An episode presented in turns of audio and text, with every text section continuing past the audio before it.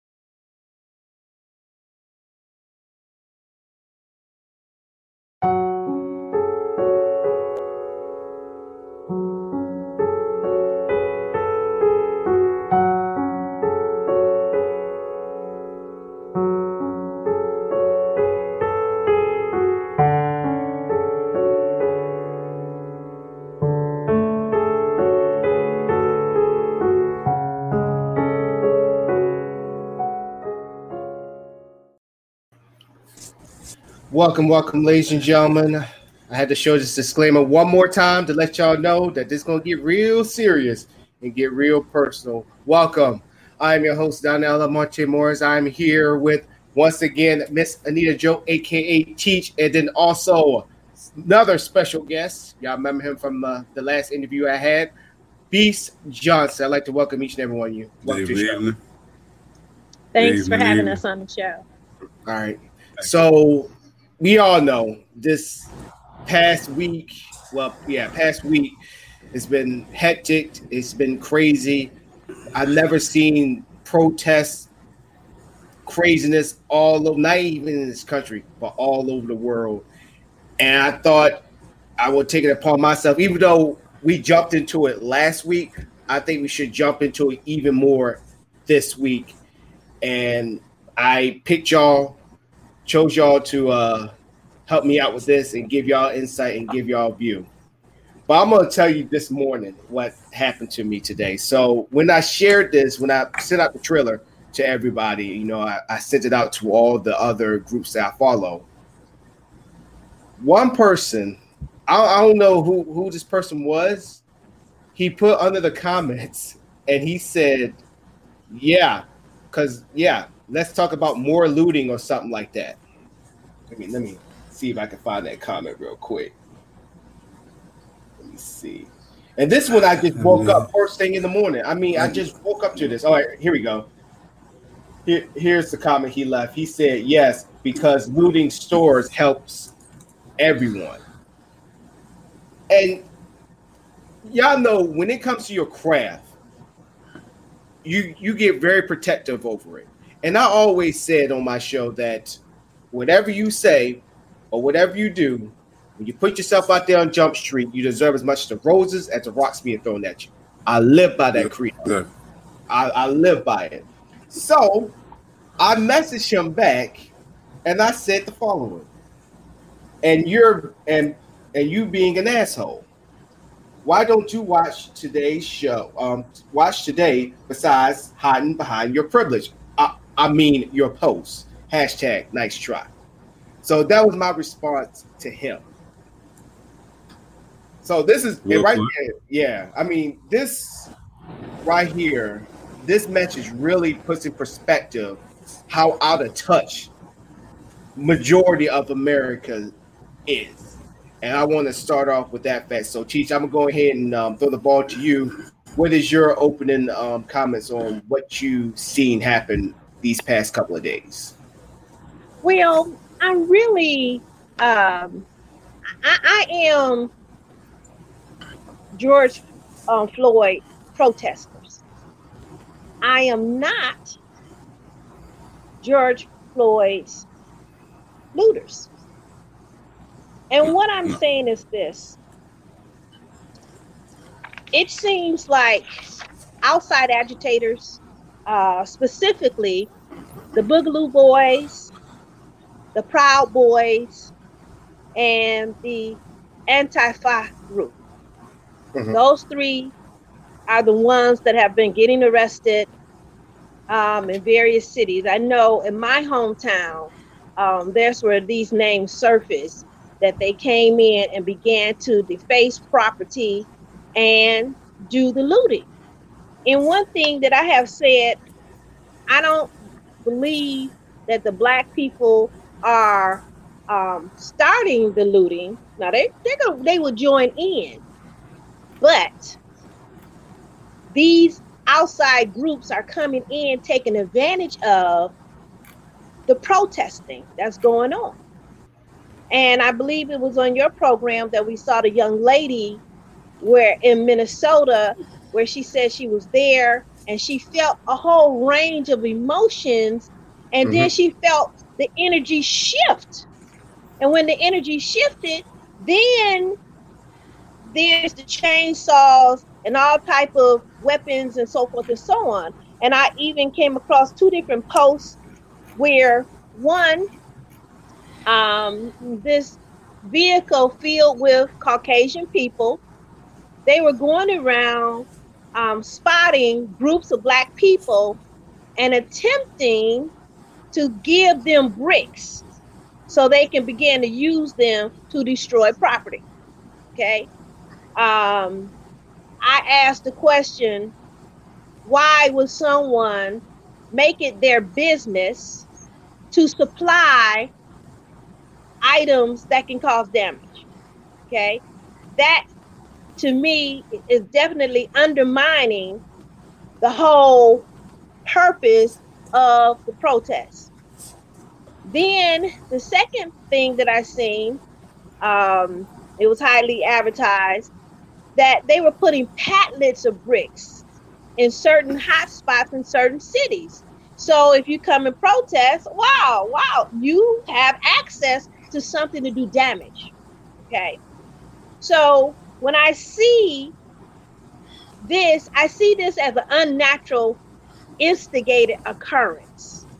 And it's unfortunate because, and we can take this back to the civil rights movement, where the civil rights movement uh, basically was nonviolent, but it was direct action, okay? And since the civil rights movement, many groups, the Native Americans, the gay and lesbian groups, and other groups have used the model that became the model for protest and nonviolence. And they saw that model become successful in terms of creating change in our government and our governmental laws. Out of the civil rights movement, nineteen sixty-four, you had Lyndon B. Johnson sign the uh, Civil Rights Act that basically stated that the United States government would no longer practice discrimination against minorities and religion, creed, and so forth and so on. You can look that up, okay? Right. So basically, on the heels of the Civil Rights Movement, it is seen to be um, the way to protest in America to get action. Now, what I find is that whenever there was, quote unquote, a nonviolent protest, violence was always present. They were always being attacked. But if you know from my training that they were trained to resist reacting. So these protests, they're spontaneous. Um, in some places, they're highly organized. In other places, they're loosely organized. And so there's a script to follow that if you participate in what you would call a nonviolence um, protest, okay? It takes one commitment, because when somebody's beating you over your head, your natural God-given um, humane response is to strike back. But under the civil rights um, nonviolent protests, they went through training to steal that emotion, to steal that idea, notion that I'm going to fight back, because they had an agenda. And that agenda was to show that I raise not my hand, but you constantly raise yours. It was designed to show who was bringing forth the violence. And this is how, this is why the current protesting is failing. Because one, they're not practicing the model, and everybody that's in the protest, they're fired up and they're ready. But then you have the, and secondly, you have the outside agitators that's coming in, that's provoking the violence. And with the looting, I've seen police officers, several shots of police officers looting themselves. They didn't even take the time to take their uniform off, to appear as Joe Blow citizen. Yeah. They're in uniform, probably was still on duty, and they're taking items to their personal vehicles. Mm. So what I see is pandemonium. It is a free-for-all. We are in a state of lawlessness where anybody and everyone that wants to participate, get a new coat. Um, I've heard of situations where people have gotten flatbed trucks and gone to the John Deere and just put loaded up tractors on their flatbed trucks. People have stolen cars, high-end vehicles. So you look at um, what are they looting? Okay, we know the average, um, you know, appliance store, Target, Walmart, the grocery stores. But when you start looting John Deere tractors and lawnmowers, yeah. and, and Lamborghini, yeah, and Lexus, okay, you're talking about a whole different level. And I would say that the average quote-unquote African-American uh, protester is not looting tractors. I would say oh, they're God. not looting um, these high-end, um, I mean, I've even heard about washing machine and dryers. I mean, they're just taking anything and everything that's available that can be taken. Not so, trying to cut you off, um, just, um, Not trying to cut you up, but we welcome Al to the show. How you doing, Bragg? Hey, how's everybody doing today?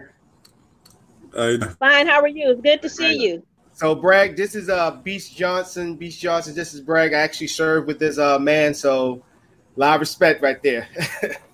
Yeah. Yes. So, um, but yeah, go ahead. Continue, Cheech. Well, I was just wrapping it up to say that um, it has spun down into pandemonium. It's a free-for-all, because right now they know that they can get away with whatever they um, can get away with on a flatbed truck, in the back of their car, or whatever have you. And it's really um, bad, because it has tainted the whole purpose of the protest. But in the end, I do believe with the various mayors and the various governors of different states that they will begin to have the conversation on diversity and how to move their community forward. Gotcha. Um, it's unfortunate, but I believe that's the casualty of war. And you remember last week I talked about there are wars and rumor of wars. And right. This is a rumor of a war, because it's not actually declared, but you are, the battle lines have been drawn. Right. And these are the casualties. So, Beast Johnson, what's your um, what's your take? Your starting arguments.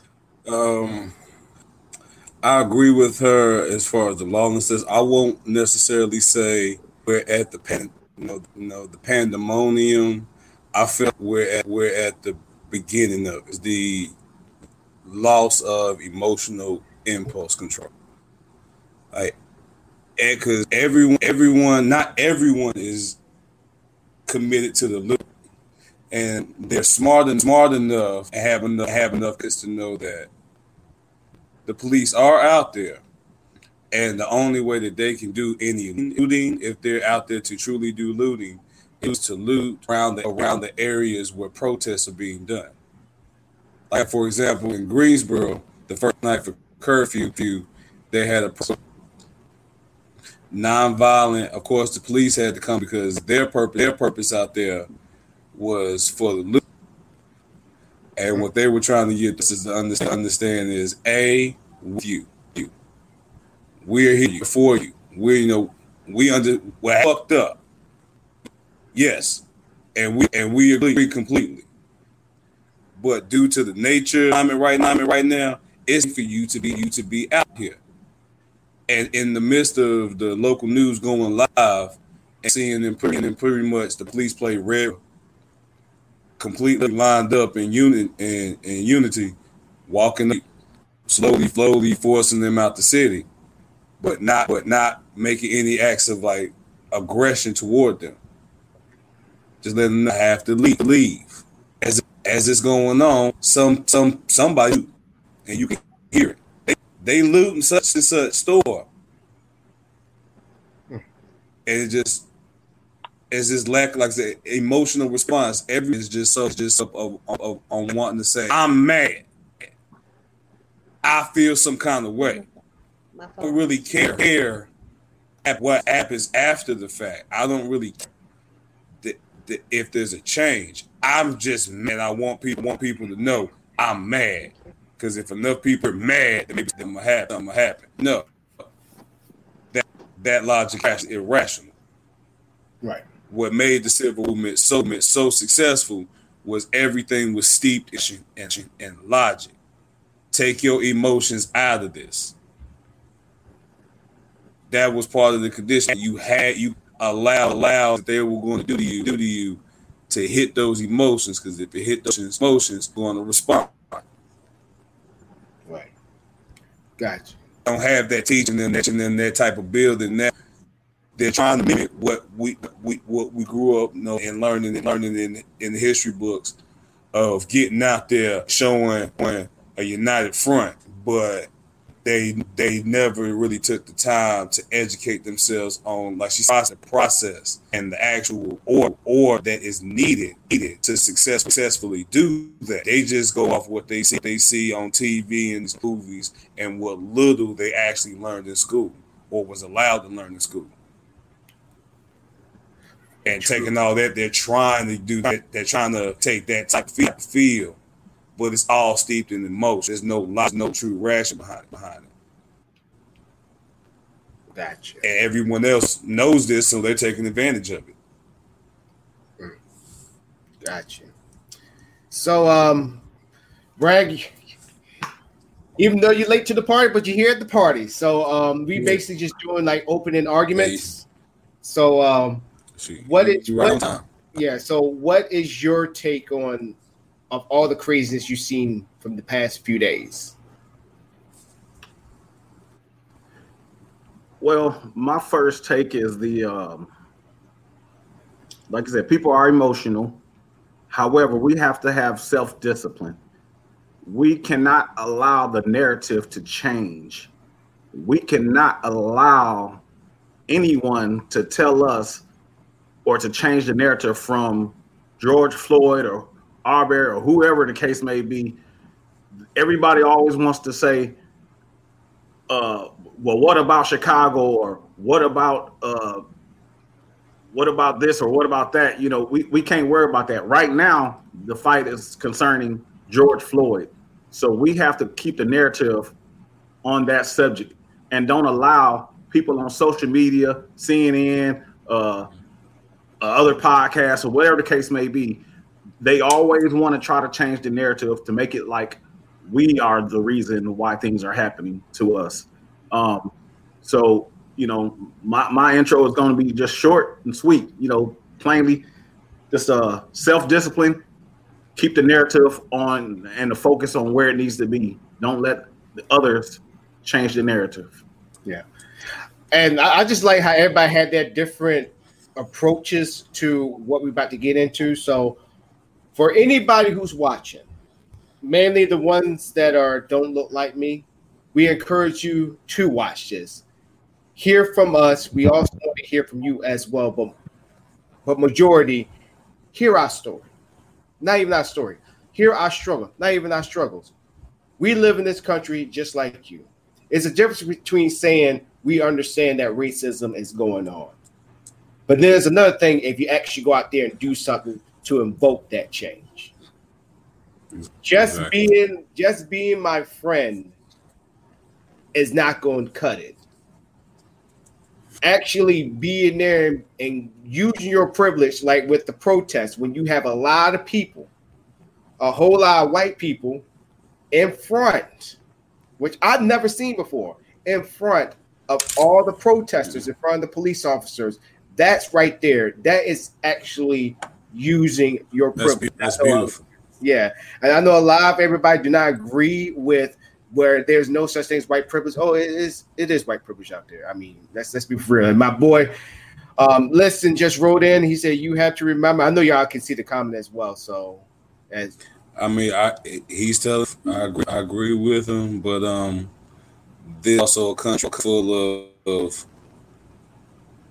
multitude of different things and and, and upbringings, and we're the we're the melting pot that America is known for, is known for.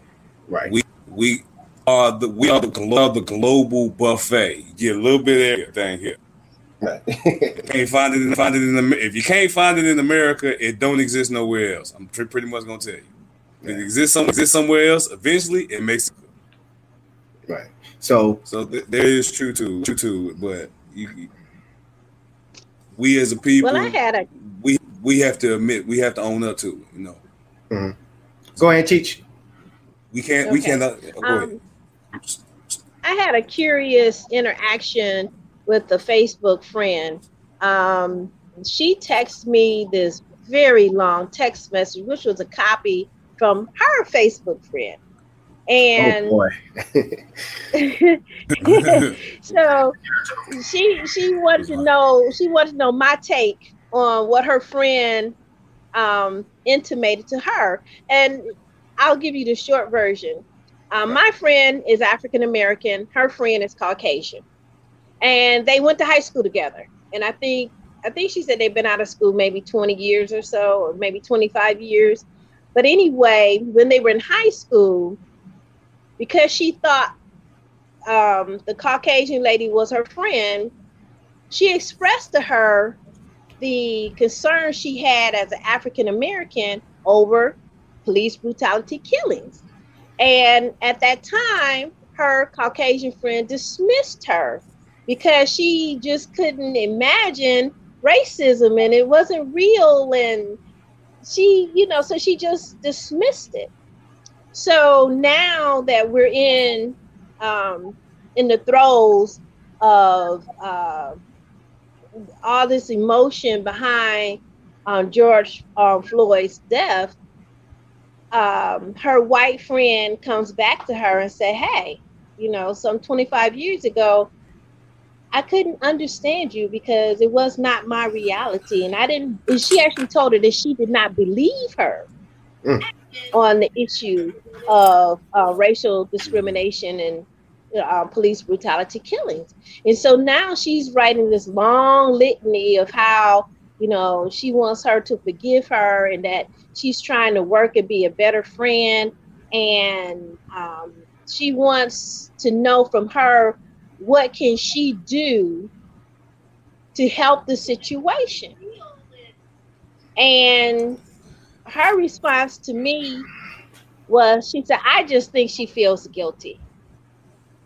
And I said, yeah, it sounds like she feels guilty. And it sounds like you were that one African American friend that did not make her, quote unquote, a racist. And I said, if you you know, want to suggest anything to her, is that if she really want to make a change, that she herself has to change. And she's now a mother.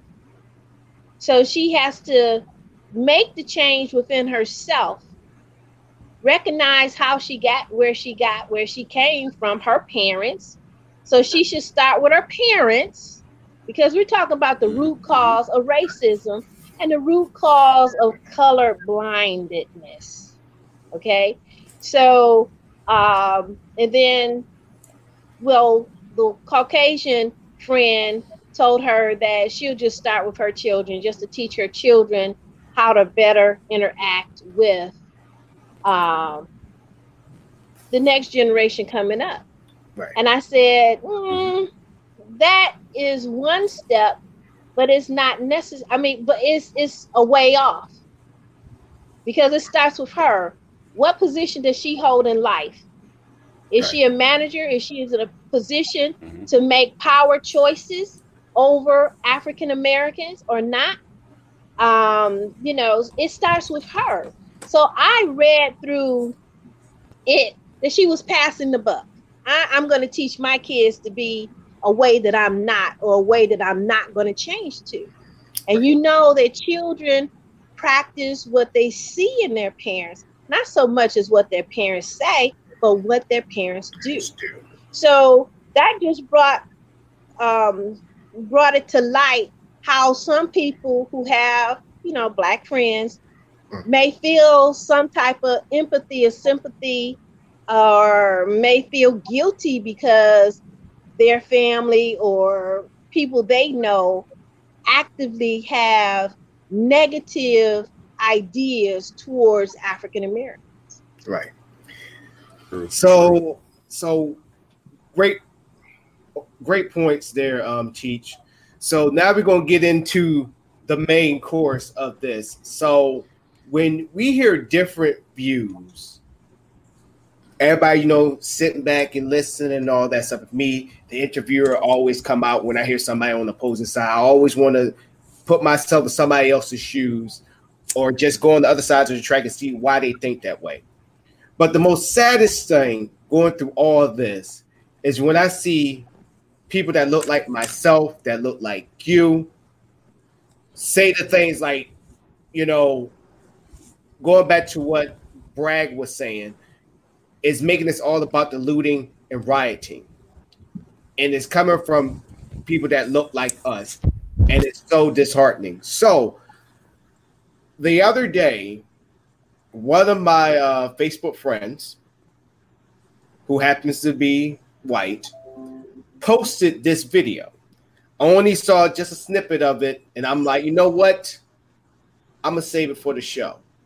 And um, Beast Johnson, I don't know if you're not too familiar. Well, you're not too familiar. This is your first time on the show with um, other guests. So we do a dissection of a video where we watch it, and if we hear B S or have us something to say, we will press pause, and you just speak on it. Oh, let me go find my cards we play, since we playing bullshit.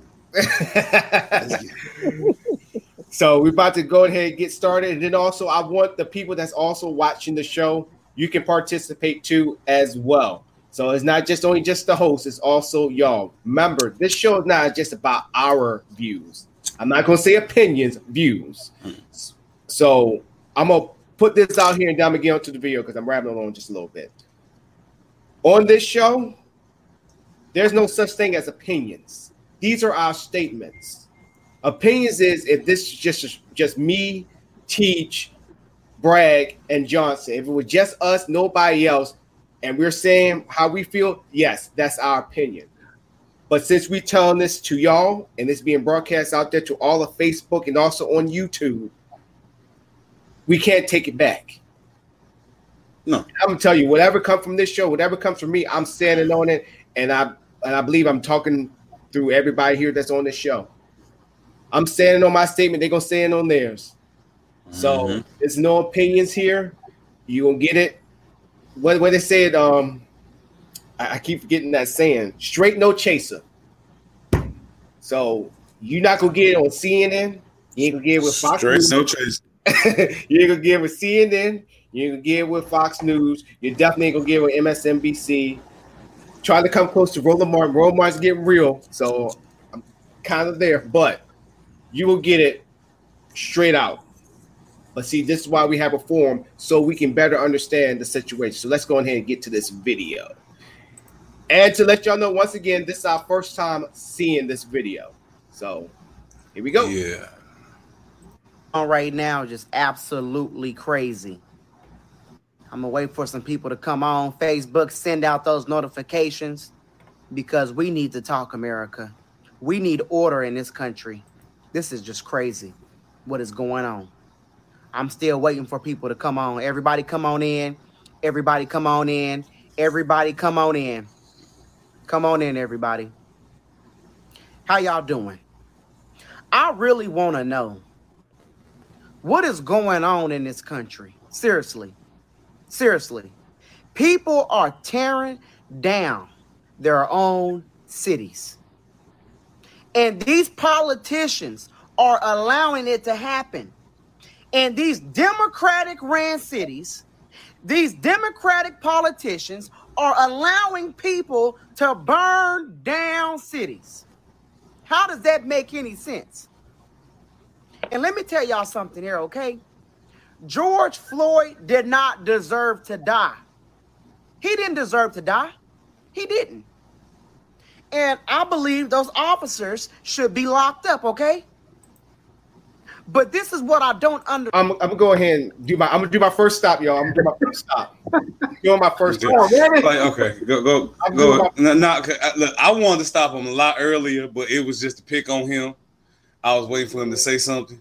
So I'm glad you stopped from. So my first stop is this. I don't expect people that look like me to have the same political views that I do. But one thing that kills me, I don't think he's a, well, I'm going to go ahead and give him the conservative view viewpoint. I just love when they start oh. with the argument, they always say democratically run and it's down to the ground. But let's be politically correct. I mean, literally, politically correct. There were Democrats that taken over from these Republicans, if we want to be clear, one. And number two, what do a political party got to do with any anyway? Democratically run. Did he see? Did he even see? Um, what's her name? Um, the one mayor in Atlanta, as she got on everybody to say, "Take your ass home." Yeah, I, I, I guess, Bottoms. I'm yeah. I, I guess yeah. you didn't see that. That, that, was, that was in my grandma. Yeah, or um, or like, or did he saw what the Minnesota governor said? I'm not governor. Um, Minnesota mayor of that um town said. I mean, it's it's funny how black conservatives just jump on the band train of like, oh, it's Democrats, it's Democrats. But let's be clear. There was a president by the name of Nixon who signed in the bill on the war on drugs. And then there was another president that y'all hail as the greatest president ever lived. I don't know what nightmare you came waking up saying that. Ronald Reagan, who reinstitutionalized that and did also on and so forth, on and so forth. That's why the community can, can is bad they are. Yeah, go ahead. First off, um, not to sound racist or self-hating, mm. but I have an issue. I'll be very plain with this. Hey, you we might can't hear you. Might, you might sound. There you go. There you go. There you go. Oh. Say something. We we still can't hear you. Sorry, ladies, I'm going through some technical difficulties right now. Um, uh, any, anybody want to have anything at while he's um working working it out? Well, you know, he, he, talking about uh, Democrat, you know, ran cities. You know that that talking just sounds so much like uh, so much like uh, forty-five. Can you hear me now? forty-five is pushing his point that you know, and trying to score votes. That is all. Democrat ran cities and uh, cities and states, mm-hmm. and so that's that's why that's all I hear when he says that. You know, he's the talking point from forty-five. Point from forty-five. Yeah, I hear something yeah. deeper. I the the point I was gonna make uh, earlier was I, I have he reminds me of those people that always say, "Well, Lincoln was a Republican and he freed the slaves." First and foremost, that was a political ploy. It was a bluff. They got called, and Lincoln was real enough of a man to like, he called my bluff. What you gonna do? I'm gonna free them slaves. I ain't gonna look like a fool. You call my bluff, so I'm gonna do it. Didn't maneuver. It was. Yeah. It was. Yeah. It really was. So for for for y'all to, y'all to praise him, and black people that are Republicans off of that mentality is like that random cousin of that ex-girlfriend or ex you had in high school. That's like they want to be cool with you.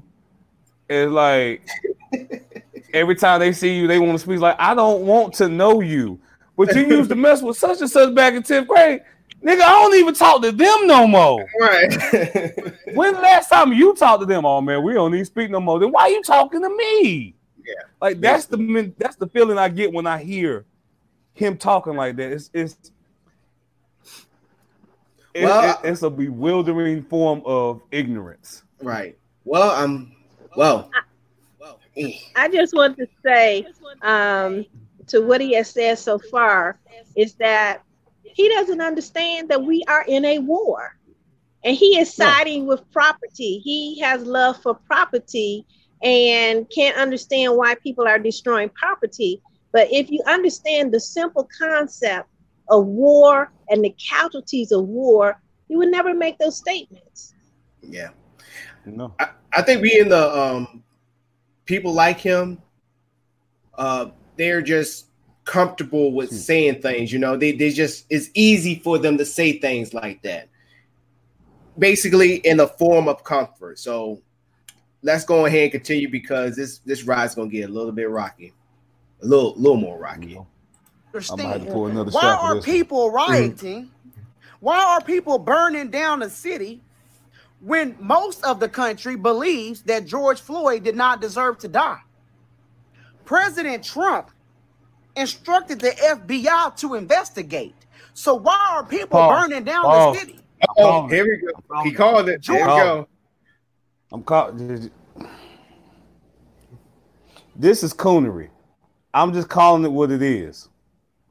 This is flat out good old roots coonery. Mm. That is the most ignorant statement. Someone unjustly died for the umpteenth time publicly with multiple vantage points and video recording, and you and you actually formulated, or as I like to say, you really fixed your face to say those words with passion and conviction. I can hear the video, like he really believes what he's saying right now. Yeah, he does. Trust me, he probably does. And as angry as I want to be, I'm just overwhelmed with sadness hearing this from him. Because once again, not to be racist, but can't no nigga with a nose that big and a forehead that big have the right to say something that stupid. Because you, cause, cause, cause let's keep it real. When the shit jump off, and they really start going for colors, you're going to be when the first one shot like, oh, no, why? Look in the mirror. Look in now, the mi- I'm going to say something. When I hear a black man speak as he's speaking, I haven't heard his whole speech, but the first thing comes to my mind, he sleeps white. Mm. Oh, I like that term, sleeps white. I like that. I'm gonna tell you, he speaks right. She, hey, that's more where that came from. You think teachers only getting started? I'm just letting y'all know. Anything like, you want to add? Like add. You might need to copy that, copyright that one right there. Yeah. Sound, sounds like the other yeah. person we heard the videos from, Officer Tatum. But go ahead and play the video. Gotcha. George Floyd's, uh, uh, uh, uh, the officers that that killed him, or whatever, that are being charged for, for his murder, they have been arrested. So why are people burning down a city? This is what I don't understand. They are burning down stuff as if nothing is being done. Something is being Pause. done. So why are you Pause. burning? I'm calling it. He, he, he, the, boy, the boy just said he had five aces. He just said he had five aces. I got to call it. Just looking at him, I'm gauging late twenties to early thirties. So I yeah. give him at best thirty-three. I'm thirty-six. To get real plain and southern, how many niggas you done seen on T V die for no damn reason? How many white folk, white cops you done seen get arrested, go to trial, either get convicted, and we have to put quotations, convicted or acquitted, and then you wonder why people just finally said, fuck it. And we have a generation now that is desensitized by violence. They don't really have an understanding of their past. They're just more concerned with their future. But they got that same energy that came from their ancestors. Look, we're not standing, we're not standing up for this shit. The new generation is like, look, I'm not my mama. I'm not my granddaddy. I will fucking punch you in the face. Right. Uh, when when and did you, make, you when did this video come out? Um, I believe um, this post was actually from yesterday. I would say probably during the first days of the riots. I, I would give it that. Okay, because his his his you know everybody wasn't arrested initially. You know, it was like some, yeah. the, the the other three officer was just er- arrested. You know, I believe today. Or, you know, the charges came out today. So, you know, I, I don't know where he's getting his information from, but people was angry for a long time because nothing was, I am not saying they wasn't investigating, but there definitely wasn't no arrest made initially. No. Until the riots started to happen. I won't say the exactly. riots. Until the protests started to happen. And that's the one thing. See, it goes back to what T's been preaching on this show ever since I have her on. It's the knee-jerk reaction. And this right here is the perfect and prime example, a knee-jerk reaction to where he just going off like, oh, my gosh, you burning up a Target. And I didn't want to get too deep until we got a little bit more into the show, but I'm going to have to let, you know, I got to let a little bit out now. I came to the realization when everybody says all oh, these small businesses and, you know, these businesses, mainly small businesses are getting vandalized and all that stuff. Look. I'm sorry to sound like a capitalist. There's a thing called insurance. Some Target, FICA. Right. Target's going to be okay. Walmart's going to be okay. McDonald's, if I, I, I ain't heard McDonald's got vandalized, but I'm saying all these places that got vandalized that are chains or got millions of dollars or, or billions of make billions of dollars every year are going to be okay. These small businesses, y'all going to be okay. You're not going to go into business without putting in an insurance claim. I'm sorry. I may sound cruel, but I'm sorry.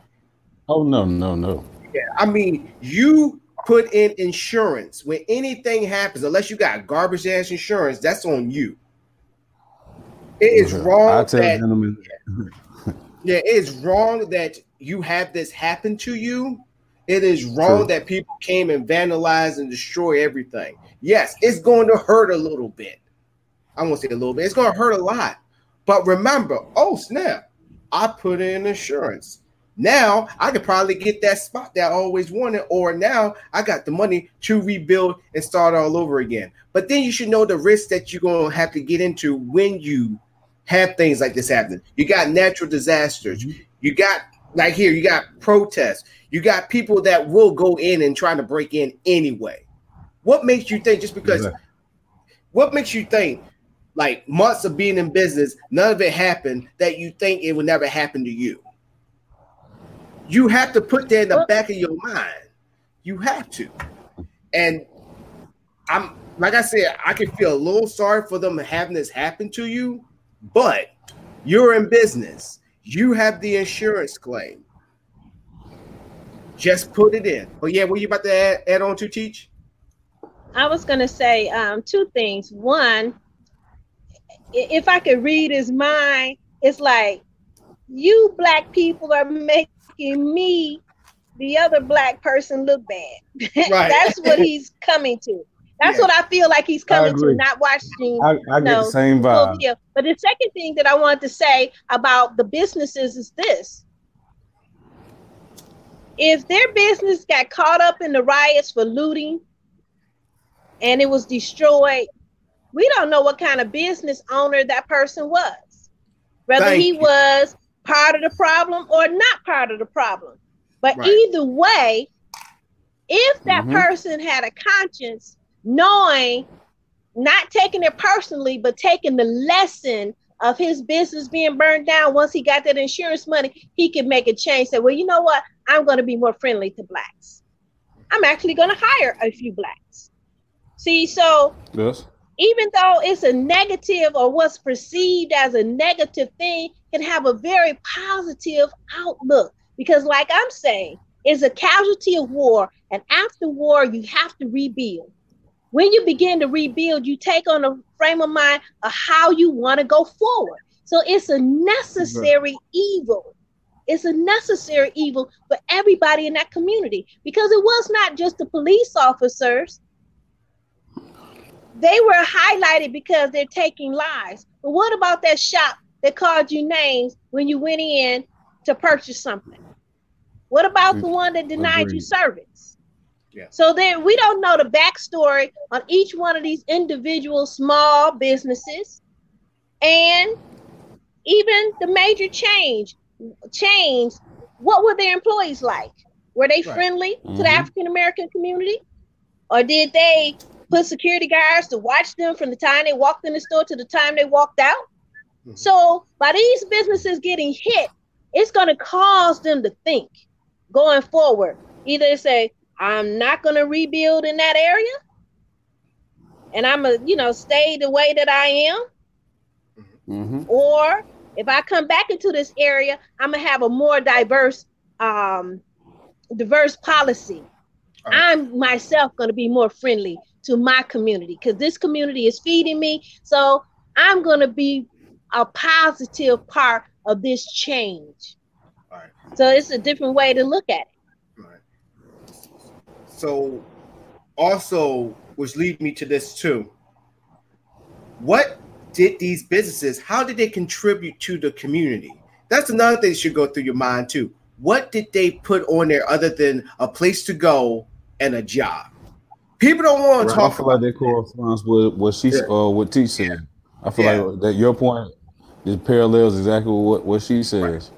It's, it's like know, it, it, it's more of a local part, or more of a local mentality on it. Mm-hmm. I mean, you know, it, how, it, how those individual owners and employees. It's like what what have you done? It. Right. What have I, you done? what have hey, you done? I saw, yeah. I saw a, a black business owner who was on there. Uh, he, I guess he had a distillery. I forget if he was in Minneapolis or whatnot, but he had a distillery, and you know, he was like, most people, they tore up my place, and I guess they didn't realize that I was black. Well, along with what you all are saying, it don't matter if you're black or white. As a business owner, if you are silent about the issues that's going on in the community, exactly. then you are damn near complicit. You yeah. have to be able to speak out on the issues, whether you are black, white, yellow, or green. And and, and I, if, if, if your community even, uh... know that you are uh, speaking out and that you are active, Uh, doing the right thing for your community, they'll know, hey, let's not hit that place, or we're uh, uh, no, such and such is a good business owner. He helps us. He speaks out. They're not going to hit you. Right. But, you know, so it don't matter who are the business owners. It's all about what are you doing for your community? Yeah. What have you done for me lately? Because I've been seeing all these, um, remember the L A riots with, after the Rodney King um, verdict, everybody been posting up that video of that brother coming out there saying, you you destroyed my business. I'm black. I got a black-owned business, and you destroyed it. And I'm like, why are y'all using that as an example? Why are y'all using that? Because the man is black, and it goes back to what Bragg was saying. It goes back to what Cheech was saying, the point that I was alluding to. What have you done, sir? Because you could have been the most rudest person. You could have just only, let's say, let rich people come up in there and eat, while that one little kid – probably will have walked on up in there after he finished playing. You tell him, oh, get get your get your little narrow tail on out here and all that. So get on out, get. They done got comfortable. They're, they're yeah. comfortable in their, in their riches, so they don't want to speak out because they're comfortable. We, mm-hmm. I'm good now. I done made it. Forget whoever exactly. ain't made it. So they they not gonna speak right. out and say nothing. Right. Now, what y'all was know, speaking on, y'all reminded me of. Um, It, true, so true. Cause um, when karma comes around, I, I deal with it's gonna pay you. Like that. Yeah. You don't know how it's gonna pay you. Mm-hmm. Go ahead, Beast Johnson. Uh, I was saying, um, well, no, fine. Uh, everything that y'all was saying reminded me of, of a moment that I, I personally had dealing with racism, and it was with another uh, another uh, Asian, uh, Korean Hello. owner of a little shop by the bus or whatever, but he don't really take to blacks. I'm okay. But one day I came in and I asked him, you know, hey, are you are you Korean? And he's like, how'd you figure? Well, I explained. I'm I'm big okay. into Asian Asian culture, Japanese or whatever, so I know oh. you're not Japanese, and I know all Asians are offended by that, so I'm not going to say that. But I was listening to the music in the background. I could tell it was Mandarin. I could tell by looking at you, you're most likely not Chinese, but maybe Korean. So I took a guess. I, you know, by me conversing with him and just like talking to him after that, after that, his whole demeanor towards all blacks that entered this store completely changed. Mm. Before that, he was like, he was the ones you speak about, very abrasive, get in, get out, not up for conversation. But after me pretty much letting him know that, hey, you'd be surprised who know about your culture and who really know the difference. Yep. So don't assume. Mm-hmm. He was more willing and more and more involved with things, and, and when the ha- and when the riots happened, that area was completely left alone. Right. Nobody even bothered going over to that area where his store was located. And see, just doing little simple things like that can go a long way. So let's go back to this right. uh this guy, Fivehead. I mean, um, um, this guy. This stuff down. And then these same fools claim that Black Lives Matter. If Black Lives Matter, why in the hell are you burning down your own community? This is what I don't understand, y'all. Why would you ruin the lives of other black people because George Floyd died? I'm sorry. I got used. I got used my stop. I got used my stop right here. He Go ahead, went into please. what I had going on my on my heart. Please. This whole week. So let me go ahead and get into it. When I hear that, that's another cop out. It's our community. It's our. Why are you destroying your community? And I said this on past shows. What makes it our community? What? Because there's a lot of black people that lives there. No. I, I'll tell, you, I'll tell you exactly what to make it is. The forty acres and the mule that, that we were promised after uh, after slavery, those forty acres are actually the dimensions of most project government housing developments. Mm. The actual span of most projects is forty acres, where primarily blacks live. So they gave us forty acres. It's the project ass communities that we're forced to live in. Yeah.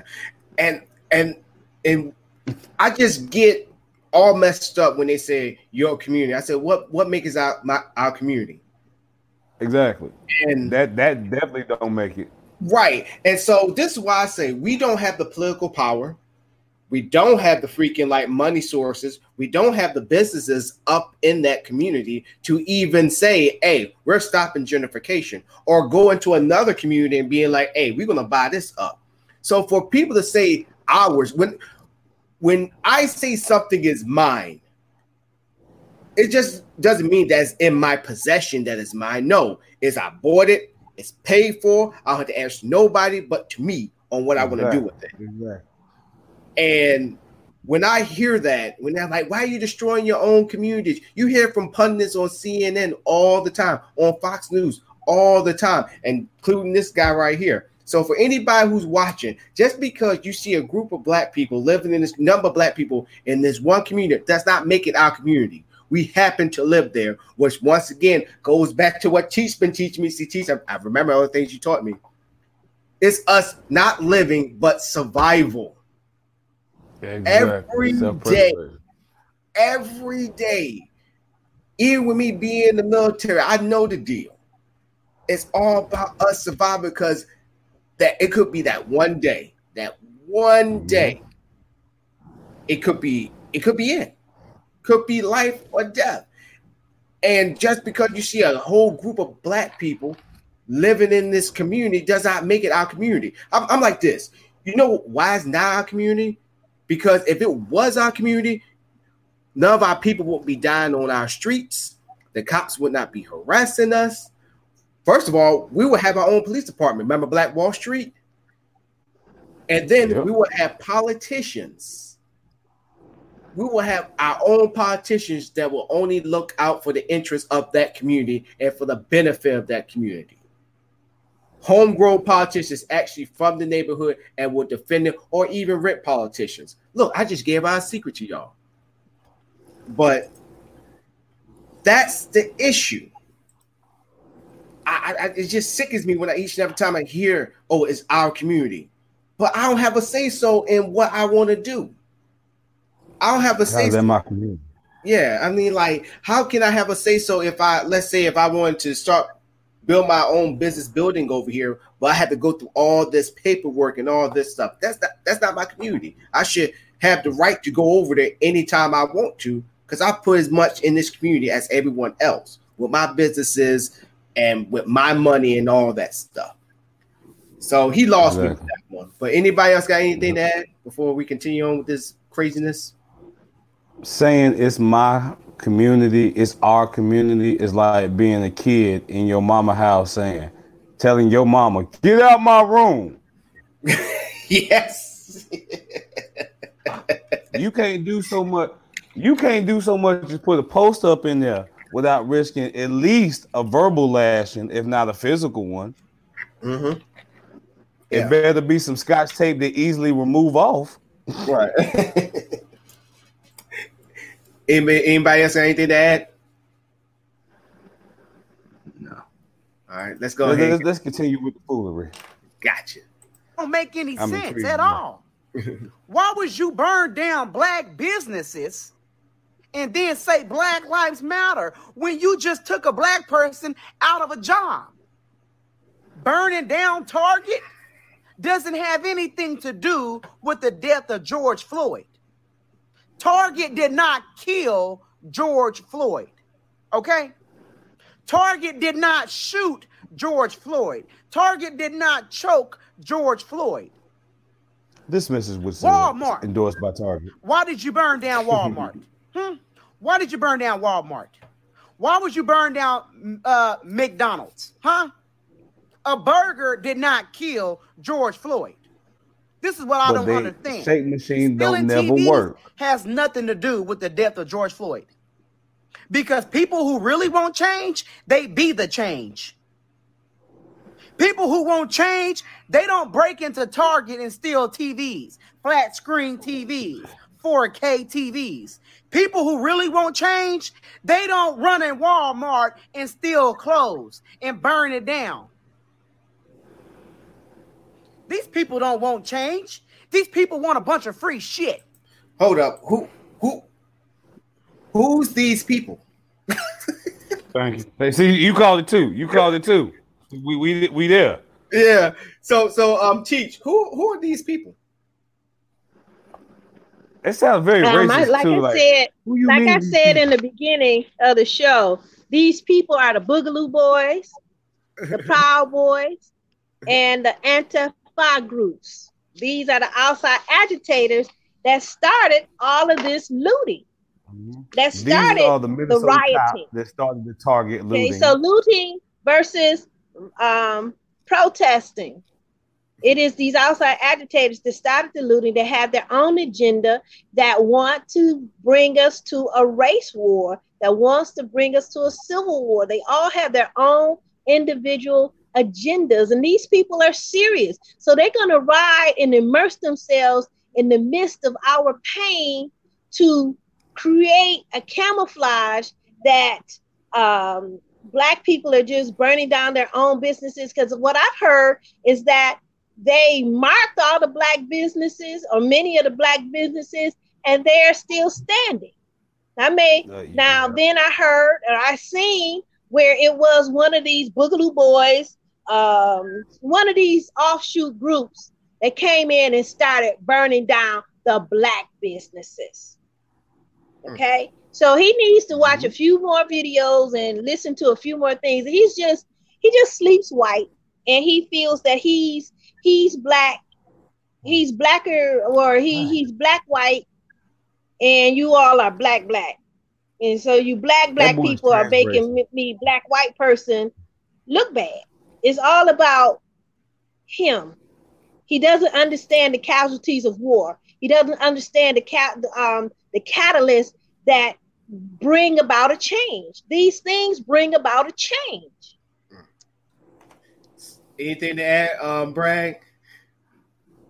No, she hit the nail on the head with that one. So we can roll on. Cause I, I was still trying to figure out these people. Me and me and Beast Johnson had that same mind frame. Like, yo, what do you mean by these people? And then saying free shit. I mean, oh, oh, okay, all right. I mean, Target's going to be okay. This but boy that's is transracial. Yeah, that's what this boy is. Like it wasn't just like, black he, people. He, he don't see black. Clear. He don't see black when he look in the mirror. Like if if you want to give him a term, he's Uncle Ruckus. When he look in the mirror, he see a forty-two year old white man with fading. A with fading dirty blonde hair named Jonathan. Got a fight score of eight oh five. I believe the more he talk, I believe he has a white boyfriend. Go ahead. Go ahead. Let's keep you know it going. What? I'll take a shot. And that's I'm why take a shot for that right there to you. Stealing.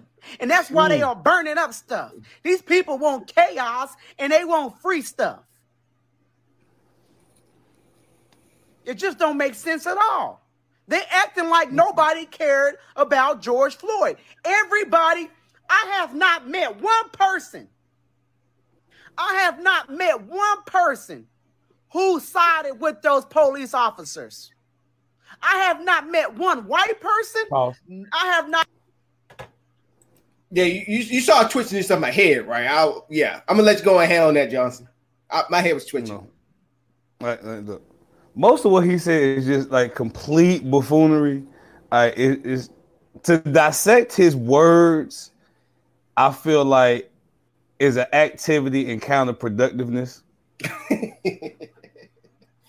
Like, just enjoy this show. Like, like listen to him talk is like watching a cult classic that you know it's a trashy B movie. You know this movie ain't shit, and that's the beauty of it. You go in knowing. You're going to hear some mess.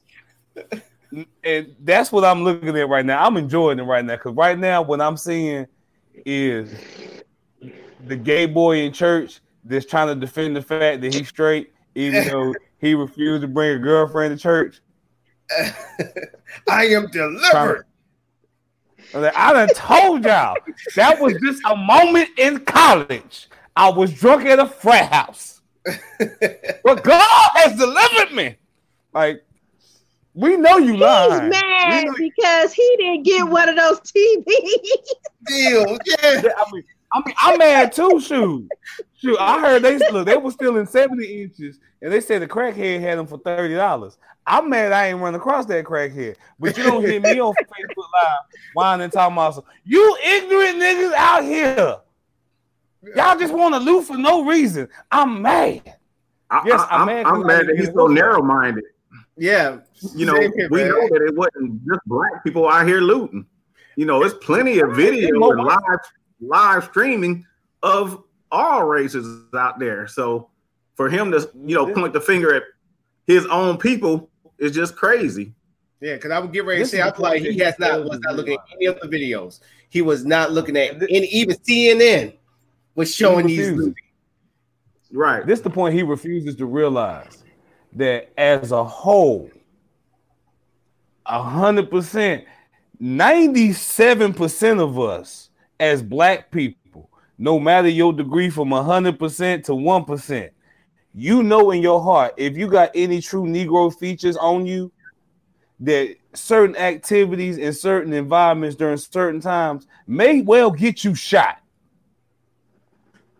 So why would you put yourself out there?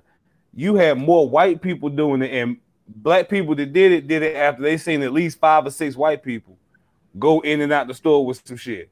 Then they was like, well, shoot, yeah. I'm about to get me some. Mm-hmm. There you go, in, exactly. They went in on C P time. Exactly. Like, if you yeah. like the lie, like the lie just said right there, two white girls started looting jewelry in, in Madison. What you think a black person right. gonna do? If I see two little, two little blonde hair or petite little white girls run in there and steal at least seven thousand dollars worth of jewelry, shoot, I'm about to run in and get at least four, real quick. Well, they got shoot, they got I'm, all I'm the good stuff. Only yeah, thing left for you care. Is the cubic zirconia. Because if you go look, back and look them, at that them, look Target here. Video, look here, them, the store was cleaned out by the time the black people. Folks got there. Yeah, that's what he was saying. Oh, they were saying true. They was there recording. They say when they were up in there, they recorded like, yo, look at all the stuff. And by the time they walked in, they recorded. That's when the police officers started to arrest them. They were like, yo, no, we just recorded. Nigga, we, we just got here. we, we, we right. and, they, and they're the ones that get arrested, which is crazy to me. So this also proves that not only he's narrow-minded, he's misguided. He obviously don't watch oh, the news. Yeah, even freaking Fox News even showing this stuff. If you watch Fox News, I mean, they even no, showing the news. Yeah, they even showing this stuff, even if they don't want to have it. And I mean. You know, it, it, yeah. It, they have no other choice. They ain't got right. no other footage of more than three niggas looting. Right. And, and it's just crazy to me that this dude is misinformed. But going back to that one person, let's say this one person is oblivious saying that, hey, I, I support what's going on. I support this rioting and all that stuff. That has no education on why there's rioting, why there's looting. Will listen to him and make them second guess themselves. Like, uh, maybe he is right. And then on the other hand, the people that agree with the police, fully agree with the police, would be like, hey, see, see, you're not like, I won't say, I won't say it like this. Let me, let me say it in a way that's not offending. Say it like, you know what? You make sense. You, you the only one that would say something like that. You and you would say the same thing was coming out of my head, but I was I wasn't expecting you to say something like that. Those are the type of people that will watch this, and they will be like, you know what? He got a point. He knows what he's saying. For the one that's miseducated on what's going on, to the ones that's saying that you said it and you making me feel comfortable. You the man, brother. You the man. Y'all know what I'm talking about. Now, I'm going to have to pull a card on that one just, just for the simple fact that from a strategic political standpoint, you got more videos, especially during the protests, of actual, not just like random officers, but high-ranking officials out there in the middle of the streets, like telling these folks straight up, we here with you. Mm-hmm. Like, I'm happy on that point. Nobody here... Like, nobody here is going to draw a weapon on you. Nobody here is to do anything violent to you. We're here in support of you. We're here to make sure nothing don't jump off with y'all. And as long as if y'all going to be here, then we good. As long as y'all don't do no looting, y'all good. That's basically what the cops are telling them, but we in support of y'all. What happened, like I said earlier, what happened was fucked up. Yeah. That you have cops on camera publicly stating that. So, mm-hmm. yeah. And those videos are more trending than any other video or any other misinformation that would be out there. So for those who are misinformed, there's no way that you didn't randomly come across this video right. and, on and, any one of your timelines. Right. And then also you got soldiers out there, the National Guard, they actually put down their shields and they kneeled with the protesters mm-hmm. and they marched with the protesters. So with us saying these things, we also going to state the obvious too, as well. Seeing these chiefs, I, I was shocked to see the chief the sh- and the sheriffs out there sitting there saying, like, we know what they're doing is wrong. We're here to do a job. We're here to protect you as the protesters, as they should. You know, yeah. uh, what, what's it? The, not only just freedom of speech, you got the right to protest. And the officers, that's their duty the to, right to assembly. Right. And they have. And the officer, it's their duty to protect those protesters. It's their job and it's their duty. As well as the National Guard. The National Guard is not there just to freaking just beat up somebody just because they're not doing something wrong or put bullets up their ass. No, they are there to keep the peace. And if protecting the protests is the way of keeping the peace. That's what they're supposed to do. That's what exactly. they're supposed to do. And so it shouldn't that really have to better. go through. Yeah, it should not have to go over any lines on anything like that. So let's get back to more mm. of this performance, because this guy is just, yeah. Let's fix, I like this pose right here. Just go there and finish. Just. I met one black person that's not oh, those officers, okay? But one thing that people need to know is that not every officer is a bad guy, okay? You have good cops and you have bad cops. People, listen to me, okay? You have good cops and you have bad cops. The oh. same way you have good people and bad people. Oh, got you. One cop. Pause, please. Pause, please. Pause. Hmm. This boy is a walking soundbite. Right. He has no original thought. Thank you. None. Thank you. No original thank, thought. Thank, thank you. For those that did not figure out quickly what I said, thank you, Teach. Ain't nothing this boy said I have not heard or seen on some special episode of a sitcom.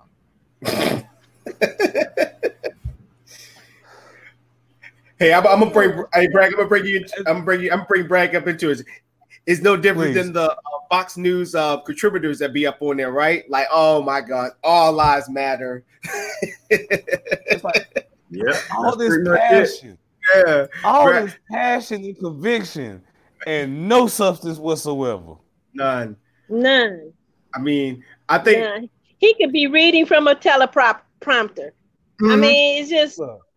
He has all this that, that passion and conviction. Be a, he could be a powerful. He could be a powerful preacher. He could be one. If he could think. Powerful. If I only had a brain. If I only had a brain. Yeah. But tell y'all the truth. Yeah, go ahead, Teach.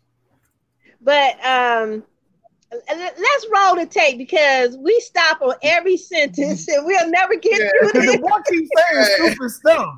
It's, yeah. uh, it's not our fault. He just keeps saying stuff. It's like. Quit telling everybody you got five of everything. It's not even right. a, it's possible. Right. And and, I, and every Bragg's, I got five diamonds. Right. I, I like I like Bragg's reaction, because it he's just looking like, oh my gosh, like is is it this it's get it's gonna get a little bit better, just just a little bit. Ugh. But yeah, I'm just gonna spoiler alert, it's not gonna get no better. And this is our first time watching this. So you still oh, got hope wow. for that boy. And he got six million out. Um, to put his knee on the neck of that man. Mm. There is no sense to attack other officers who had nothing to do with the death of George Floyd, okay? It just don't make sense. Why would you want to harm and hurt an officer who had nothing to do with George Floyd's death? Just because one officer did it does not mean every officer should suffer for the actions of an individual officer.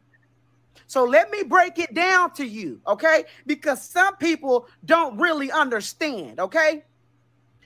If a black person kills somebody, you don't go out and, and, and protest against every black person, because that one black person killed somebody. So you don't go out and try to harm every black person in America. You don't do that, because I should not be held accountable for someone else's actions. So by y'all burning down the police stations, it's just ridiculous. And this is what I don't understand here. Are we really living in a country? Before before he get to that point, another soundbite, and I'm gonna have to take the finish the rest of this shot for for this. But um, there's a difference between random acts of violence, the random loss of life, and then the random loss of life unjustly. There have been not as many, unfortunately, but there have been many notable white or non-black unjust deaths throughout the annals of history, throughout the last thirty years, that have made public and global attention. And within that time, there have been just as many black on black, white on white, Pakistan on Pakistan, insert your race versus that race. Mm. So it's not even worth calling you redundant to make that statement. It's just pure ignorance. It's not even blissful ignorance. Mm. That's not even a worthy cop-out. I, I'm, I is you know how like people just go on a ramble because they think they sound good. They just love to hear what they, you know, hear themselves talk. Mm-hmm. This is your example right here, ladies and gentlemen.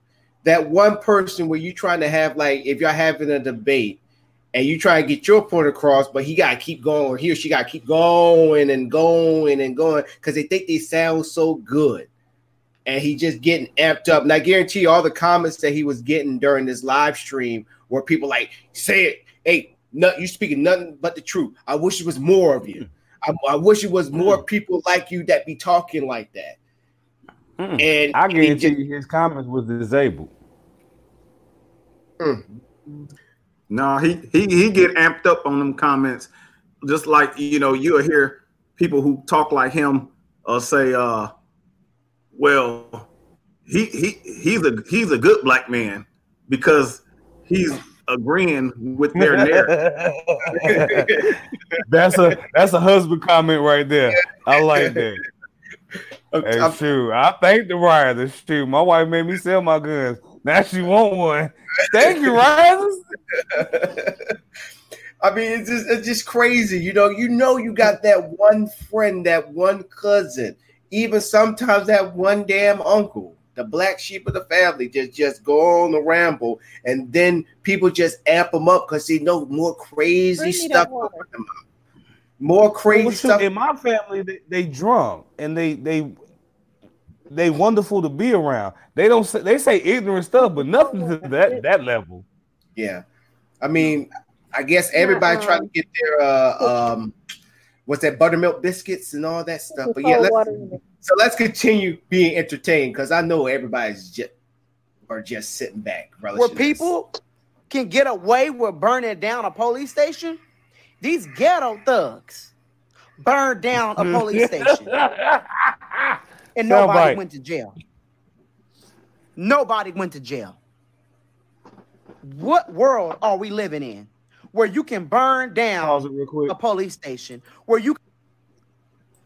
Quick note for anyone watching, and I'm going to go back and find this. I want you to send this to my messenger because I'm going to play a drinking game with my friends where you got to take a shot every time this nigga say a sound bite. If he say some shit that sound like was on C N N or Fox News, you got to take a shot. I, I promise you, you'll be drunk before a minute. Well, but everybody, continue. yeah, but everybody used that stop. Only one person have not used that stop. Well, actually, uh, T, she haven't used one, and Brad hasn't used one yet. So, but yeah, this, yeah, this is. That's because Beast stopped him at this point. Yeah, he says stupid at this stuff, point, man. I'm waiting for him to say something. He hasn't said anything. I'm waiting for him to say something.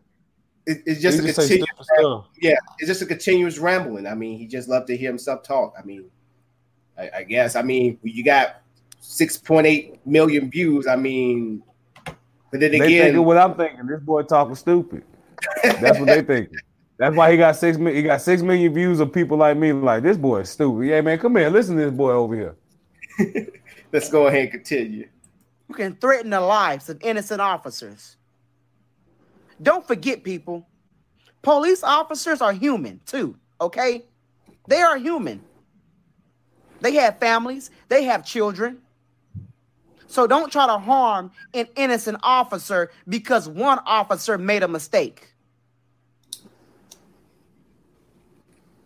It's sad that I even have to explain this foolishness right now. It's sad that we even have to talk about this. They are burning down the city of Atlanta right now, people. Atlanta, we all know Atlanta, Georgia is full of black people. They have fifty percent of the businesses in Atlanta are owned by black people. So why are black people burning down those businesses? That is not Black Lives Matter. And I want people to understand what it means when you burn down Target and Walmart. Those black people that live in the community work at Target, you stupid ass people. Excuse my language. I hope y'all don't have any kids watching this video. Those people working at Target and Walmart, the people that work there live in your community. Those black people work there, and you took their job away when you burned it down. Now there's a black mother out there that don't have any money to feed her child now because you dummies burned her job down. Stop. I'm I'm a, I'm gonna have I'm I'm I'm I'm gonna have to use I think I used I think I used three. So I don't care. So he's basically saying he's, he's basically saying that, whoa, it's Target. You killed my job. Oh, it's Walmart. You just took away their job. Have y'all, maybe it's just me, but do Walmart has a, a real bad track record when it comes to paying their employees and also pension and health benefits? Please, please somebody correct me if I'm wrong. No, you're wrong. You're not wrong. And um, to my knowledge, last I checked, because I'm essential, I have two jobs and both my jobs require me to still work through this pandemic. But last time I checked, people who were drawing unemployment were drawing upwards of twelve hundred dollars a week for upwards of two months straight, which is uh, honestly way more than what I'm bringing home, busting my ass every day at work. Mm. So um, if you burn down my job and forced me to go on unemployment, which is paying upwards, right, base government giving you six hundred on top of whatever your job would actually pay you. I'm mad? No. Yeah. Yeah, I knew I was. What he's doing is what I said in the initial part is just he's changing the narrative. He he's mm-hmm. he's putting the focus on everything except for what's really at heart. Uh, when we look at the grassroots of what's happening here in America, he has totally missed all of those points. Um, you know, we know all cops are not bad. You know, I don't think there's nobody out here saying that. But when when you have three other officers looking on and not doing anything to stop that behavior, and not only in that case, but numerous other cases, you know, there's a plethora of cases where other cops have watched on while the other ones have done something bad because of the, the blue code or whatever, the boys in blue code, whatever they have. Again, not all cops are bad, but that's what we see when our lives are being destroyed uh, on the streets, our black men, our black women at this point. You know, everybody's losing their life. And it just, you, you can't really explain why these other cops are sitting there watching it happen. So, yeah. you know, he, he just really ticks me off when he says that. And I mean, just just a talking point. Like I said, he's just random talking points. Yeah. If I could respond to Briggs, the, to sum it up, black people know this. Not all cops are bad. But all cops are complicit. I, I agree with that. So because they're all complicit, it's hard. You go back to that, that interview with Ali when he uses, they try to hit him with the hundred snakes metaphor. Exactly. If a hundred snakes are going through your door, but you know only two of them are actually poisonous, what do you do? And his response is, I'm going to kill them all. Because what's the actual probability? Let's get mathematical. What's the probability that the first two snakes that I see are actually the poisonous ones and I kill them and everything after that is completely good? I don't know that.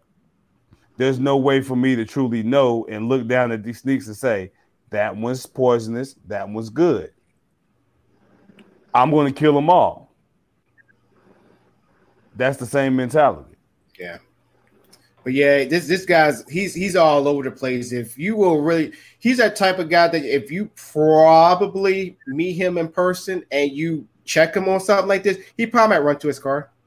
He'd be like, yeah, uh, he, he, he would he would find some reason to leave. He will he will blow up in your face or mm-hmm. find some reason to physically leave the scene. If yeah. you try to check him on the intellectual mode, yeah, I see that. See that myself. So let's go ahead and continue with the randomness. Now there's a black father out there that cannot pay rent on the first because you dumbass people, you dirty low-down thugs, burned down his job. And then you want to scream Black Lives Matter. You don't give a damn about black people's lives. All you care about is yourself. I have never in my life met a person that claimed they cared about somebody and at the same time, they burned everything they have. If you really care about somebody, why would you burn up their car? If you really care about somebody, why would you burn up their house? If you really care about somebody, why would you burn down their job? Why would you burn up a children's school? Why would you burn down a library? So now you don't want the young black children to have an education, so you burn down the black schools? That don't make no sense. And you want to say Black Lives Matter. You don't give a damn about nobody's life but yours. These people are downright selfish. They don't care about nobody. They don't care about white people. They don't care about black people. They don't care about Hispanics. They don't care about nobody. So miss me with their bull crap that they are doing it for George Floyd. These people are using George Floyd's name and his death as an excuse to act a plumb fool. People are using George Floyd's name and his death to steal and to burn down buildings. And these police officers need to lock these people up. They need to go to jail. They need to go to jail. They need to round all these thugs up and throw them in a state penitentiary. And I don't give a damn if, if, if I got to pay more taxes because we got more people in prison. These people need to go to prison. And I'm willing to pay more taxes just so they can be locked up where they belong, in a cell. That's where animals belong. These people are animals. That's oh, how animals act. Oh, oh, oh, oh. You know Uh-oh. what? Animals don't. Uh oh. Go ahead. Go ahead. Yeah, you, you felt it too. You felt it too. I wanted to let him finish, but go ahead, please. It's like, why is he trying to talk back? You know, obviously he, he's picking the black audience to to try to preach to, you know, but you know, he hasn't pointed out one thing about white people or anybody else. You know, he's saying you want to say Black Lives Matter. You obviously are trying to preach to the black community, but like we said, it's not a black community thing. Last time I saw, we are in America, you know, where we all, we are all here together. So you should be preaching or trying to say something to everybody because, again, we've made the same attitude that or same point that it ain't just black people that's out there. Matter of fact, it's probably more white people doing the bad things. Uh, just like here in, in Tennessee, you had a, a a white boy that got arrested for burning. He was the one who started the fire at the uh, courthouse. So who is who? Who made him the guy to try to to talk down to everybody? You know, to talk down to black people, I should say. Right. I, I, mm, Uh, I'm trying to figure out, when was the school burned down? Uh, when was the library burned down? I didn't hear nothing about that neither myself. Not, not, not me either. I, I'm trying to figure out. Teach, you, you heard anything about school getting burned down or anything like that? Because your mm, face was right. Not so really, but um, I've heard different communities have been totally burned down. So it would include some of those items, but specifically which city, which locale, that I cannot say. But um, what I want to say to him is that he has no original thought. There's nothing that he's just repeating what he has heard, and he's stirred. And basically his whole message is, you other black people are making me, this black person, look bad in front of my white friends. That's what I keep hearing from him in his message. He has no uh, race loyalty at all. And he he he he just, as they say, a sellout, as um, B said, a coon. Um, he's not even trying to emphasize, em, em, empathize that George Floyd is the face of this protest, but this mm-hmm. face encompasses Tamir Rice, Ahmaud Arbery, Trish, Trish, um, Breonna Taylor, Freddie Gray, Sandra Bland, Garner. Eric Garner. He's the face of all of these people in the past, and this well, is we built can take up. It, we can take it further back. We can and take it further back. That yeah, we, I mean it goes on and on and on. But that's why exactly. I mean if if he has cable or have a chance to look at international news, people are rallying behind this protest mm. in Paris. And I question Paris because Paris has its own racial issues yeah. with black people. People yeah. in Iran, people yep. in, uh, what's that, Syria, places I've that's war-torn right now, they well. don't even have any buildings standing. They decide to take an old, I think it was an underpass, part of an underpass, and they made a um, memorial to George Floyd. Because mm-hmm. these people understand Respect. what it means to be oppressed. We're talking about oppression and how people have, are at their boiling point. Mm-hmm. And like yeah. I put in a post the other day um, on Facebook, uh, one of my African friends were saying, oh, you you you black people need to calm down and, and you need don't need to, um, you know, burn down the buildings. We need to have peace. And I say this, if you want peace, don't break the peace.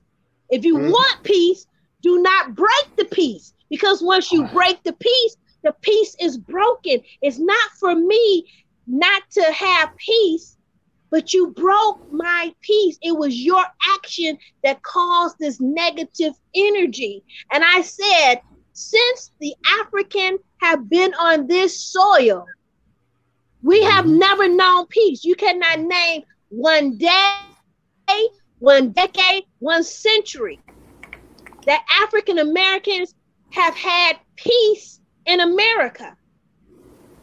So to tell me to have peace now is a great misnomer because we've never had peace. We live in constant fear. We live in constant fear. As a mother, with my son and my daughter, with them coming up, I had to tell them what type of behavior to have to avoid any skirmishes with the police. Stay low. I think every black child's had that conversation. You know, yeah. So we have not known peace. We have not been free in this society, even though, quote unquote, we are free. And I'm going to tell you something about white privilege. It's a glorious thing. And it's a reason why they don't want to give it up. Because I, as an American, I have American privilege. When I travel overseas, oh, they treat me like a queen, and you can get used to that. And many times no. when I go, I don't even want to come back. Now, T, because it's, now, such, T, it's like I'm night sorry. and day. I'm gonna interject on I'm that sorry. one right there. When you go, when you go overseas, You don't get that love because you're an American. You get that love because you're a black American. And when they look at you, they look at, and because I've had I've had that same experience myself, and they've actually, like, some of us, they told me, like, look, they, like, when we go back again to the protests, they understand our plight very wholeheartedly. And overall, the American perception is very negative overseas and globally speaking. But Black Americans have a very high and favorable uh, perception. So it, it, it's a weird dynamic. They hear you from America, but they see that you're black. So they automatically are cool with you or are very pleasant with you. But I've seen white Americans interact with the same overseas individuals, and it's a completely, it's the response that we would get in America dealing with white people. Mm. And that's how it is overseas. Yes. So, like, my experience, like, you know, and and Brad, he can uh he can chime in if he wants to. We we both deployed. And when when I interacted with Iraqi kids, it's funny. I don't know how this kid thought I looked like Michael Jackson, but he said, like, oh, Michael Jackson, I thought you, I thought you was dead. I was like, no, no I, I'm not Michael Jackson. I would love to have his money, but no, I'm, I'm not Michael Jackson. Right. Um, I mean, he was looking at Jackson five Jackson. That's what right. He was looking at Jackson five. Michael. Yeah, I was sitting there. I was looking. I'm not he, Michael he, Jackson. He was looking at pre-surgery. Right. I said, I know, but, you know, just from the Iraqi people themselves, you know, they look beyond the uniform, and I had great conversations with them and all that stuff, but they interacted with people like that. But when it came to people like myself, it was like on a much like a connective, deeper level. So I can understand where mm-hmm. you coming from, Teach, and also Johnson. Brad, did you have that same type of interaction when you was uh, downrange? Yeah, I did. Um, it, it, it shocked me, actually, the uh, – some of the Muslim ideology that, you know, has come about or whatnot, because my personal interaction one-on-one with a lot of them that I was talking to over there was, like I said, very pleasant. Um, you know, it was just, it was very pleasant. So I, I didn't have any issues at all. It was. And, and it's funny y'all say they're dealing with, with y'all be, both being military. And, like, I come from a military uh, family, and I have a lot of friends that come from military uh, families as well. It's like talking to their parents. They've had the same um, same type of statements as well. But in respect to Germany, in respect to, like, with me personally, it was Japan. When I went to Japan, I got there. They immediately was talking to me fluent in Japanese as soon as I got out the uh, got off the airplane, because they were so used to seeing black people there and seeing black people like me. They just assumed that I had been there and was like, you, you, yeah, you here. You look like you, you look like somebody I just seen fifteen minutes ago at, at around the corner. So bam. And I have no idea what they're talking about, but it was, like you said, that, that type of just automatic acceptance. Mm. And respect. Mm-hmm. Yeah. So Chief, exactly. You, you was about to hit on a point of uh, you was about you was hit, actually hitting on a real good point. I want you to go back to that, Teach. Um, pri- you said white privilege, right? Because right. you you was you was about to hit on that hard. So I, you can go ahead mm-hmm. and pick up from there. So, well, w- what I was saying is that white privilege is just that. It gives you a sense of superiority. It gives you a pass to do things that the average person can't do. Um, um, it, it, it, I've seen um, in the various African countries, I have seen this where um, I don't, they can do no wrong. With white privilege, there is no wrong. They can excuse away people like um, Leopold that killed six million Africans. Yeah. He was a white man. He was building up the country. You know, he had to do what he had to do. So they excuse away the evils that they do. And they're not going to give it up because it gives them a position in, in, in their minds, in their communities, in, in the world. It gives them position. And I've seen African people specifically, they worship white people. They worship mm. them. And they worship them to a fault that they can see no wrong in the white man. They actually, a lot of Nigerians right now, if you ever go to a Nigerian post, oh, they are pro-Trump. They love Trump. They don't think Trump tells lies. They don't, they don't see through the bull crap with Trump. And they're very, um, they think that I'm a racist because I don't like Trump. I'm like, no, I don't like Trump because he's simply not qualified. I don't like Trump because he just simply is not a good person. And I said in the beginning, when he stole the election, that he was going to do the United States exactly the way he has done his businesses. I've always said that Trump is the richest, broke white man that I know. He uses other people's is. money. Mm-hmm. Say that again. I didn't uh, hear he, you. Oh, he is. I was agreeing with you. I was agreeing with you. He really is. Oh, okay. Yeah, he the richest broke white man that I know. The reason why he won't turn over his taxes is because you got no he money. hasn't Whoa. made any money. No money. Black, look, black folk know he, that move. We well, black folk know balling on the budget. We we know how to act like we got more than what we really got. Exactly. So we and know if you look move. at all his. Yeah, if you know all his businesses, he gets other people to put up their money.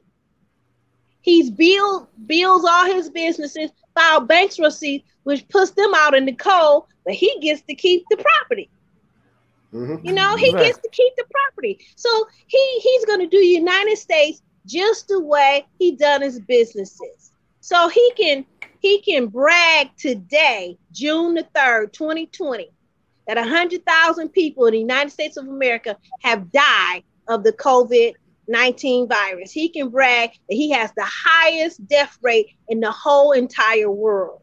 He can brag that president. he has brought back under his administration the nineteen sixty-seven riots, because they're rioting all over America, not just in Minnesota, okay? Mm-hmm. All continue. over America. He yes. can he can do all this bragging and everything is negative. Um, I forgot I forgot the actual name, but there was some discretionary fund that they authorized for him to take five hundred million dollars, and he does not have to keep account or record of how he spends that money. That is his golden parachute. He's going to take five hundred million dollars plus out of the United States Treasury. That's okay? He does not have to give any account for not one red dime. They're writing him a blank check. So he said, okay, well, mm, to make you all bandits with me, I'm going to give everybody twelve hundred dollars if you're working. And I'll give you six hundred dollars a week if you draw unemployment. So he's making mm-hmm. everybody have their hand in the cookie jar with him. Mm-hmm. Not yeah. knowing that he taking the bulk of the cookies. Mm-hmm. Yeah, well, he well, he taking all of the cookies. Mm-hmm. Well, he exactly. taking all the cookies. He got the factory. Sheesh, and I love Oreos. Yeah. he I got love, the, I go back with what um what Teach was talking earlier about uh sleeping white.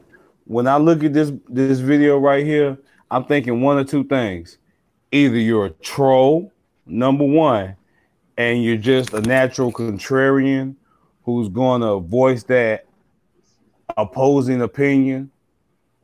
Like, that's where your like your true energy falls in. You have those people, no matter what's going on, you got something or somebody that's going to oppose a propose an opposing thought to it. It could be something good that has no negative thought to it, but they're going to bring up a negative thought to it. Yeah, that's what I think mm-hmm. of him. Either that or you're living white. Mm-hmm. Like she said earlier about sleeping white. Mm-hmm. You're living yep. in a in you're living in a land and in an area where your personal life, everything that you've heard about, or everything that you've seen in movies that were based on true stories, you yourself never personally went through, and nobody in your immediate family and surrounding ever went through. So you have no direct connection mm-hmm. or focal point to attach yourself to, because for all intents and purposes, you've been living white. Right. So the right. whole actual thought of people protesting, which may in turn lead into looting and rioting, it's beyond your your personal fathom. Like, it's completely out of your whole existence of consciousness. Right. Mm-hmm. That's why he's so impassioned and and and has all this vigor about what he's saying, because he honestly, at the end of the day, doesn't understand it, because he has no personal connection to it other right. than what he's read in books or seen in movies. Well, I, I think he's repeating um, his pillow talk. Mm-hmm. Again, I he's agree with you as well. He's repeating his pillow talk, and he's making a public announcement so his pillow talk partner can see and listen that he's making a public statement. Like, that's my it's approval. Baby. He's seeking approval from his pillow talk partner. Mm-hmm. That's my little chocolate bunny. Mm-hmm. Yeah. I knew he was gonna get in line. Yes. So we got so we got three minutes, and we can just go let this ride on out. Don't even act like Lord that. Help us. These people are beyond animals. I know dogs that have more sense than these people. Oh, come on now. Don't make no sense at all. I just don't understand. And then people want to call me a coon and an Uncle Tom and say I hate black people. I'm black. I don't hate black people. But I'm not about to sit up here and race bait. I'm not about to sit up here and say all white people are racist, because that's a damn lie. But you Everybody just called all people, all black racist. people dogs. Just because one cop did something does not make all people racist. And I'm not about to sit up here and trash white people. I'm not about Didn't to sit I up say here this was pillow and trash talk. I said this was pillow talk. talk. Because every white person well, is not, should not be held me. accountable that's for the actions of me. one white person. Everybody is their own individual person, okay? So they should not that be held accountable. That is pillow talking. I don't want to hear that bull crap. Oh, they man. fell out, and he said, I'm going to make These a video to, to get back in your good graces. These people burned down a police station. And let me tell y'all something here. A lot of people are not thinking of this, okay? These people burn down pharmacies. So now you have an elderly lady that cannot get her medicine because these ghetto fools burn down the pharmacy. Now you have a sick child. Now you have cancer patients who can't get their medicine on time because these dummies burn down the pharmacy. And another thing, and another burning thing, down a police station, down the police station, that means they burn down evidence. Burn down evidence. Evidence. Evidence. Evidence that could have convicted could have somebody convicted that's somebody being accused of rape. Being, but now guess what? Now, the rape what? victim won't the get justice because God. these dummies burned up all the evidence. Really, that's they, burned they burned up evidence that could have locked up they somebody locked up that, somebody killed somebody. that killed somebody. But guess somebody. what? But guess what? That person won't get justice now. Get justice These now. people are taking These away, justice, are taking from away justice from other people. They are ruining the lives of other people. Lives so other now people. more people. So now justice. more people need justice. Burning down a police station. Burning down a police station. You probably burned down evidence. Burned down evidence. They could have helped. They could have helped a missing child. A missing but you burned down the police station. Down the police and now station. they can't find that child. They can't find that child. You, you, you, you, you, you, you, you, you, Let me get off of here. Let me get off okay, of here. Because I'm getting okay, really yeah. off right now. Really yeah. off right now. Y'all have a great day. Y'all have a great day out there. God bless. God bless. Y'all got me talking you to the T V. Silly, simple, Sunday Christian ass nigga. I Whew. let me let me let me go ahead and lead in. Then I'm gonna oh, give the floor to everybody else. How can you contradict yourself so many times in your own argument? He just sit there right. and said that these people pretending that he's not black himself, saying how we're thugs, that we're dogs, that we're close to being animals, and then all of a sudden, I didn't say anything. I I didn't say, you know, it's it's crazy. I'm sorry, I had a little feedback in back of my um, headphones. Contradict yourself, sitting there saying you never talked bad about black people, and then talking about black people like you ain't black yourself, and then at the end say that, you know, you know, I you know, I'm not saying anything bad about black people. But that's all what you're saying, and then not to mention you ain't hitting on nothing. In the words of the late, great James Brown, one of my favorite songs, talking loud and saying nothing. I give up the floor to y'all. I, I, I, I began to feel shit in my throat as he spoke. And I, I just want to just cut it off because it's it, it's only so much pollution that you should be able to take into your system. And I don't know how he has six million views, but then again, you know, you with know social why. media, I don't know. You you know why. I know. And I and people I bet like you me. those six million views were not people of color. It was people that that love to hear that message. But the thing is, is that what I see in him, his overall characteristic, he he is a follower. He does not have any self-identification. He has no self-love, no self-determination. So therefore, everything that he said, he was programmed. Somebody on, you know, hugged up on the pillow, yeah, baby, put all that into him. And he had to repeat it publicly to prove a point that he understood what they were saying, where they were coming from. And he was letting them know, it's not me, it's them. And don't associate me with them. Uh, I, you know, I, I'm I'm not a part of them. So he just, he, I want to write him a letter. Dear self, let me see me in twenty years. Will I have the same, one, pillow talk partner pumping that garbage into me? And two, will I have grown up? Dear self, let me see myself in twenty years because all I hate the fact that he called them thugs, ghetto, well, not just thugs, but ghetto thugs. Then he called them dogs and animals. But all white people are not bad. Well, all black people are not bad.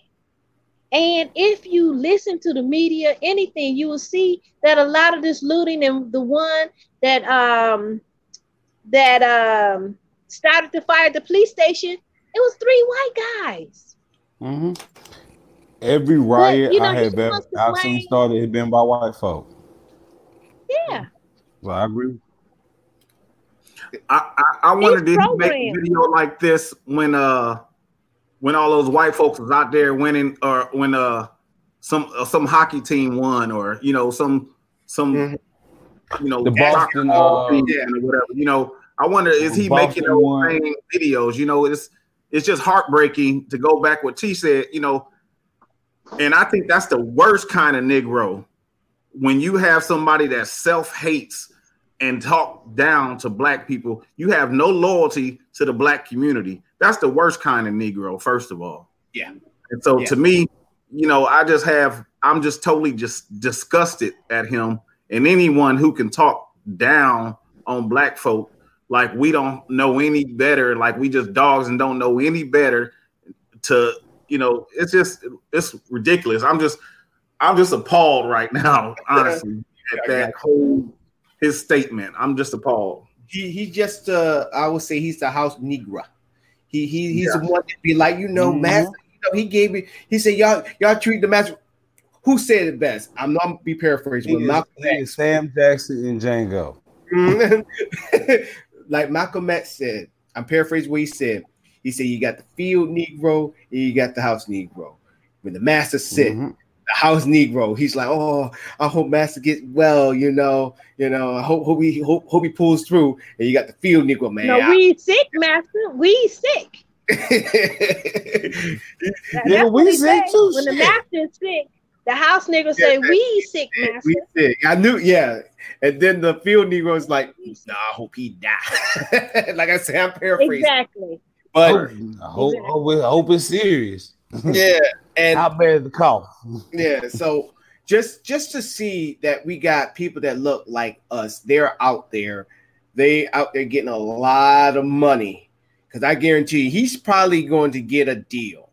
He's probably probably gonna get on the freaking Fox News or gonna go on the um, O A N. Oh, he's gonna he's gonna get, I won't say he's gonna go that far. He's gonna get some kind of benefit. Oh, yeah. Now, I will say for him to get that far depends on how how much he's willing to continue videos of that level. How long can you consist at that level? If he's willing to keep that Uncle Ruckus, Django, Sam Jackson up that long, that high, then yeah. Yeah, you'll see him on some M S N B C. Sorry. He's not a top, he's not articulated enough to get a platform that big like uh, Candace Owens and, yeah. and, and uh, uh, Officer Tatum. You know, even though they're ignorant as hell, you know, he he'll yeah. never get a platform that big. But you know who he would be. But, you know who he would end up being. You know, not he, to disrespect this man, he would be Stephen A. Smith. Yes, Stephen A. Smith. Stephen A. Smith is the contrarian of the show. They could be talking about somebody that is good and you have no reason. Like, for example, the Jordan. They be like hyping, everybody else hyping up Jordan. He's the only one that pop up be like, Jordan wasn't even nice that game. Like, during that season, such and such actually scored such and such points. Like, why you want to be the hater? But somebody has to be the hater. Mm-hmm. Somebody has to give you so. a reason to love. And you, in a morbid sense, you could take it as that's what he's doing. Like, he's gonna, he's playing the character. Mm-hmm. I'm giving the boy the benefit of a doubt. He's playing the Uncle Ruckus role. He's he's being the Uncle Tom Sambo Coon to give you more of a reason to say Black Lives Matter. Mm. Maybe he's being paid for it. Maybe he's doing it, you know, for for the cause. And no, he's the dark knight that we need. Right. Maybe it's the liquor talking right now, and I'm just trying to give this boy praise. I don't know. I don't know. Um, is, it seemed his his message was a rant. Basically, and exactly. That's he, what I'm just about it, to say. I don't know if he always gets six million views. I don't know if that's normal for mm. him or. I, I, I do is, my research. You know, I do my research on him. Okay. Mm. And um, but what I'm looking at with the fact that he got six million views, that if he would have taken his time to use his brain and come up with some solid arguments with that same passion, and if instead of calling them dumb Negroes, ghetto Negroes, he can say, "Come on, brothers and sisters, let's talk about this. We're doing some things that's that's not really in our favor." No, exactly. And these are you the things say, that we're doing. I'm not the one starting it. We might not be starting it, don't mean we have to in, include ourselves. Just because you yeah. see a white person bust the window open and take a, take a fifty inch, yes. don't mean you have to indulge yourself. Because let's be real, as black people, that would be the moment when the camera pop up or a camera pops up and catches you coming out with the fifty inch instead of the white person coming out with the seventy. So he is mm-hmm. actually um he's a comedian. So I agree with you. Comedian. He has uh one point four. He, he got one point four million people that follows him and he got seven hundred three thousand that likes him. I don't think he's that much of a good comedian because I never heard of him. So he's very, he do got a very right-wing conservative outlook because I'm seeing one of his videos right now. He does have on a um, Make America Great Again hat. And I think that's all that's I can uh, say yeah. about no, that. I'm telling you that. that, that so that, that's so giving me more he, hope that this was all a joke. Well, I mean, it was a rant. It was raw emotion. But the thing that he never acknowledged is that as individuals, that kinship and that kith, we feel with George. When he cried out for his mama, I felt that. I am a mother. I was sick almost unto death with this COVID virus. I called out for my mama. It's a place that sickness or illness or feeling like you're getting ready to die, there's a place you that you go. And I called out for my mama. So when I saw that I've man call out for myself. his mama, I felt that. I felt mm-hmm. that. I felt that. So he doesn't even give any um, empathy for George himself or any of those that died at the hand of vigilante vigilantes or police brutality, unjustified deaths. He doesn't give anything to that because, like I said, his whole thing was to distance himself from other Black people, and that in itself is a problem. Mm-hmm. But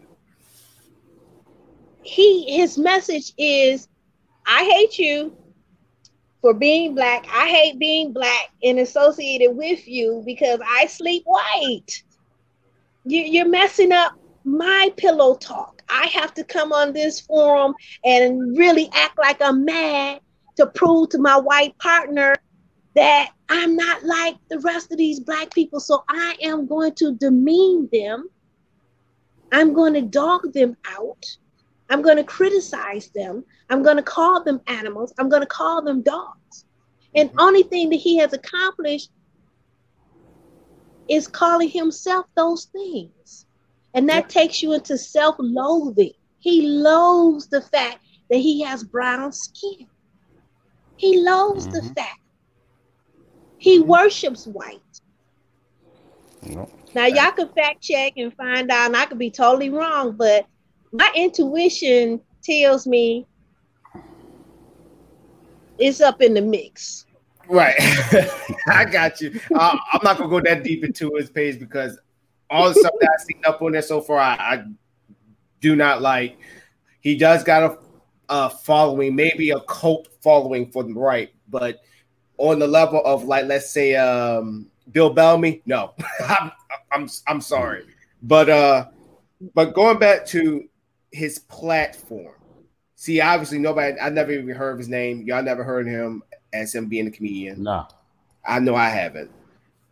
But thank God he's a comedian. Right. And so could so we he can take on? him as a joke. Yes, basically. Exactly. You and, can now you can yeah. now go back and look at that video and not and laugh at yourself It'd for feeling like, like this nigga was really serious. Right. Like this a nigga you got to kill. Like if right. the race war like, if the race war jumped off tonight and you saw that video, you looked at yourself like, well, I got to find this nigga and kill him. You know, well, that, we we can't have niggas like this out here. Like, no, no, like, no. It's like, mm-mm. Like, that's... Because I'm pretty sure out of them six million views, a, a good couple of folk felt like, felt to that degree.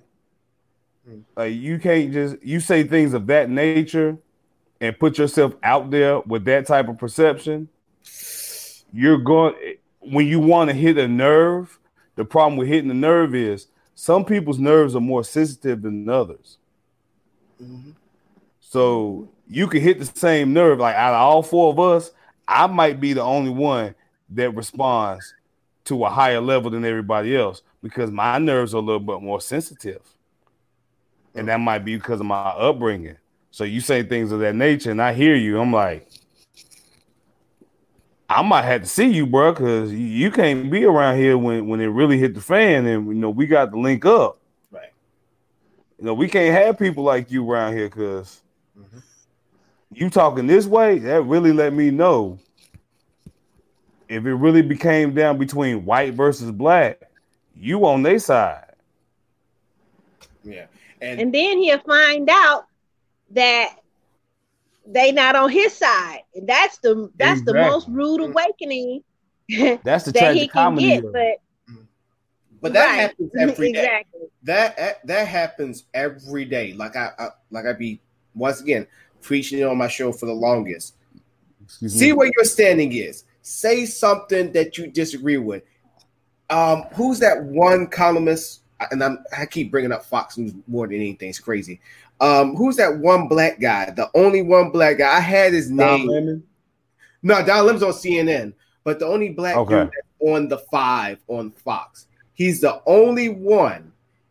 And for the first time, I don't even watch Fox. So I assume. Yeah, he, he um he used to be terrible. But people gotten so like more conservative than him. He's just like the token black guy, and makes him seem more liberal when he's conservative.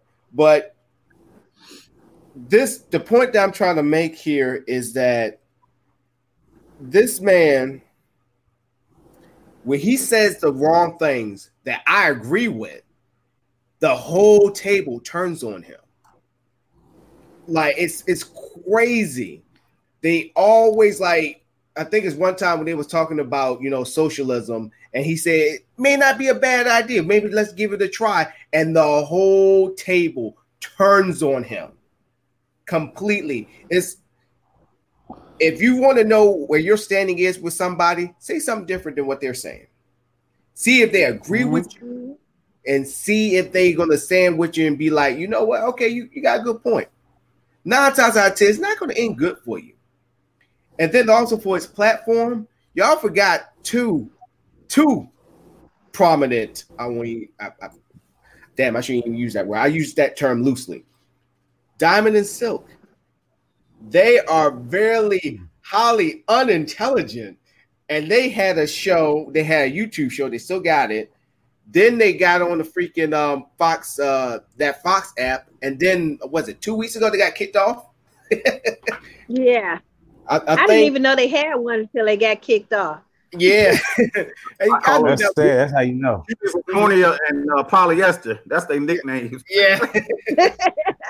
Because I'm, I'm, I'm telling you, they, I can see him taking that spot, but he gonna need somebody prominent on the right that is like got a lot of pull to put him on that pedestal. But we wouldn't know yeah. from here. But I mean, if he does get that type of clout, it's we, we need to start doing more shows like this so we can have some like, hey, you may be going to the top, but I'm gonna tell you it's gonna be tough, and we're gonna check you yeah. on everything.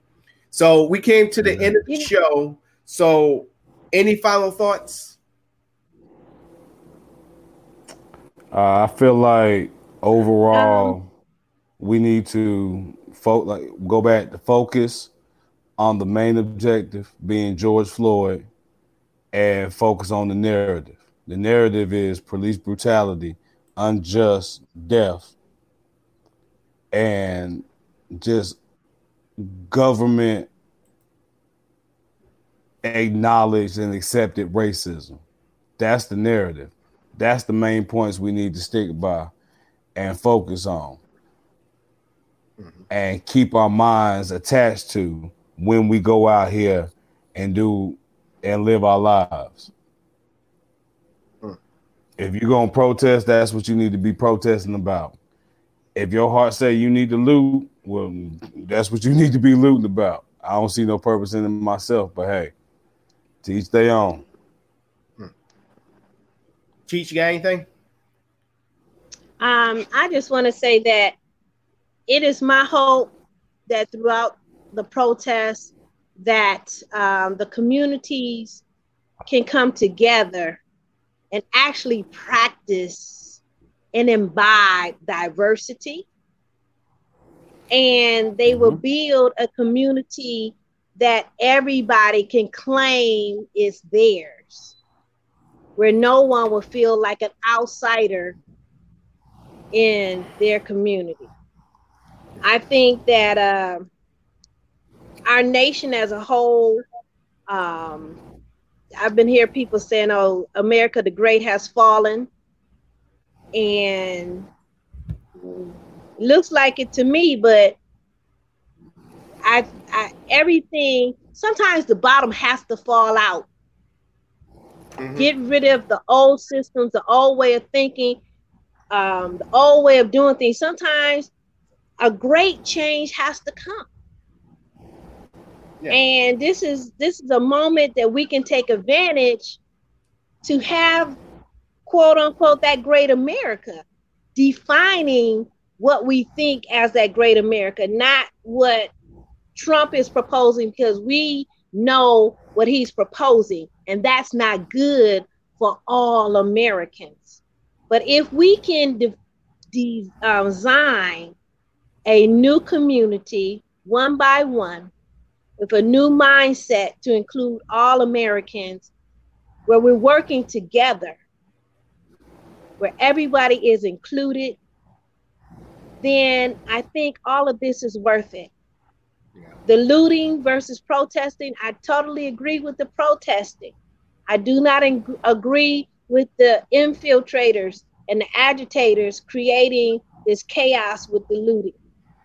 But it's part of all fair in war. We are at war. And with war, you have the casualties. But after the war, we have to rebuild.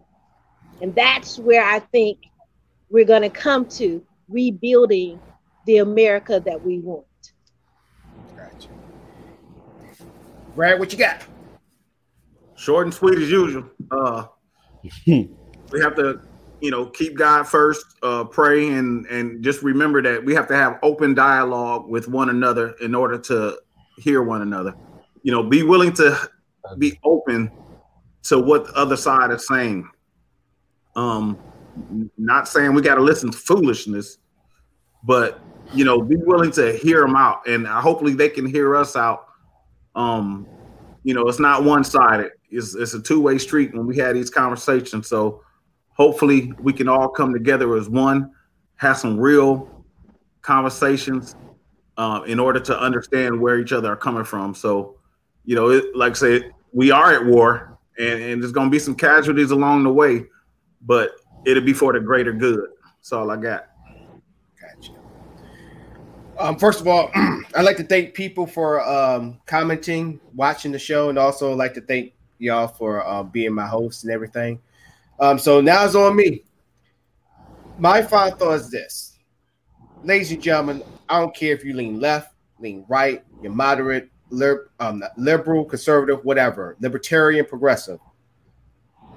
Don't change the narrative of this. Because if you're talking about looting, the rioting, more than the reason why it's happening, you are the problem.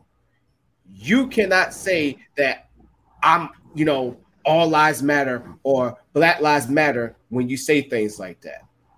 The narrative of this mm-hmm. and where it always should stay.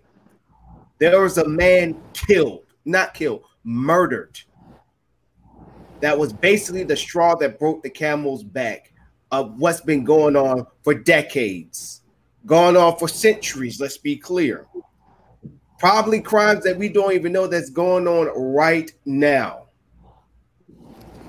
that we don't even know, that's not at the surface, but goes deeper. So when you hear somebody, when you go to your work, when you go to your job, when you go... Let's say you're talking to, you know, talking to your white friends or your Asian friends, whoever. And this subject comes up and all they can talk about is the rioting. Two things you can do. One, you can just question your friendship and walk away. Or two, be a good, ha- see if they're a good friend so they can hear you out and be like, what you're saying is wrong. Because by you saying, by you worrying about rioting and looting, you're taking away my experience as a Black man or Black woman, whatever. We are friends. That's cool. But at the end of the day, when you forget my struggles and knowing that you get to live and every day I have to survive, we have nothing in common. You're not a friend at all. You're just somebody that's in a company with a black man or black woman. Well, I put it like this. You happen to be associated with somebody that's black. That's what it always comes down to. And to all the people that are not black, as, as you can see on the show, if you do have black friends, which I doubt, which I doubt, I know y'all got black friends or people that you associate yourselves with that are black. Have a conversation with them. Ask the questions. Even the ones that they're afraid to even talk about race, make them talk about it. Tell them how they feel on a daily basis and sit back and listen to them. Be like, I'm not going to judge you. I just want to know. I just want to listen. I want to know because every day I don't deal with the same things you do. I may not believe in white privilege, but if you feel that I'm privileged, I want to know how I'm privileged. That's these are questions you should ask, including for interracial relationships as well as mine is. Because me and my girlfriend, we had had our talks about it. She was almost in freaking tears to what was happening in the past. So y'all should be having conversations, and it's more of the black person doing the talking, and the other, the partner, should be doing more of the listening. And that would do it for the show, ladies and gentlemen. I want to ask all three of y'all, are y'all able to uh, do this all over again? Because this is going to be a series that I'm going to start because I feel like the news is not telling our side as they should. And I was wondering if y'all will come back same time on Friday. I'm I'll be here. here. All right. I'll be here. I'll be here. Yeah, because yeah. we... We need our voices heard, and not only just us, but people that are watching the show that want to ask questions or put get their inputs too. Because to let y'all know, people that hasn't been watching were many different races that was watching this show, and that's what we need. This is more than just a discussion. This is us saying what is going on. This is from our view, and you just need to sit down and listen. And then also, there's nothing wrong with you putting down your comments and saying how you feel. But this is the time where you should just sit down and just be like, hey, I'm here to learn. So, but I do appreciate all three of y'all for tuning in. Thank y'all so much. This has been the Ala Monte Show Fade to Black series. Once again, thank you, Teacher Anita Joe, Beast Johnson. Thank you so much. And once again, Ellen Bragg, thank you so, for tuning in. Um, but most of all, ladies and gentlemen, there's still COVID nineteen out there. Please stay safe. Stay inside. Get hand sanitizer. Put your mask on. Whatever. Stay safe. There's still disease out there. Stay safe. Any other things I want to add before we head on out? Uh, thanks for having me on. Mm-hmm. Oh, most definitely. We will be back Friday, ladies and gentlemen. Same bat time, same bat channel. Thank you, Dan. Thank you, everybody, for having the comments and watching the show. Thank you so, so very much. We are outro. Catch George y'all later. uh, Catch y'all later. It's been real. Bye-bye, y'all. Yeah, bye. Bye.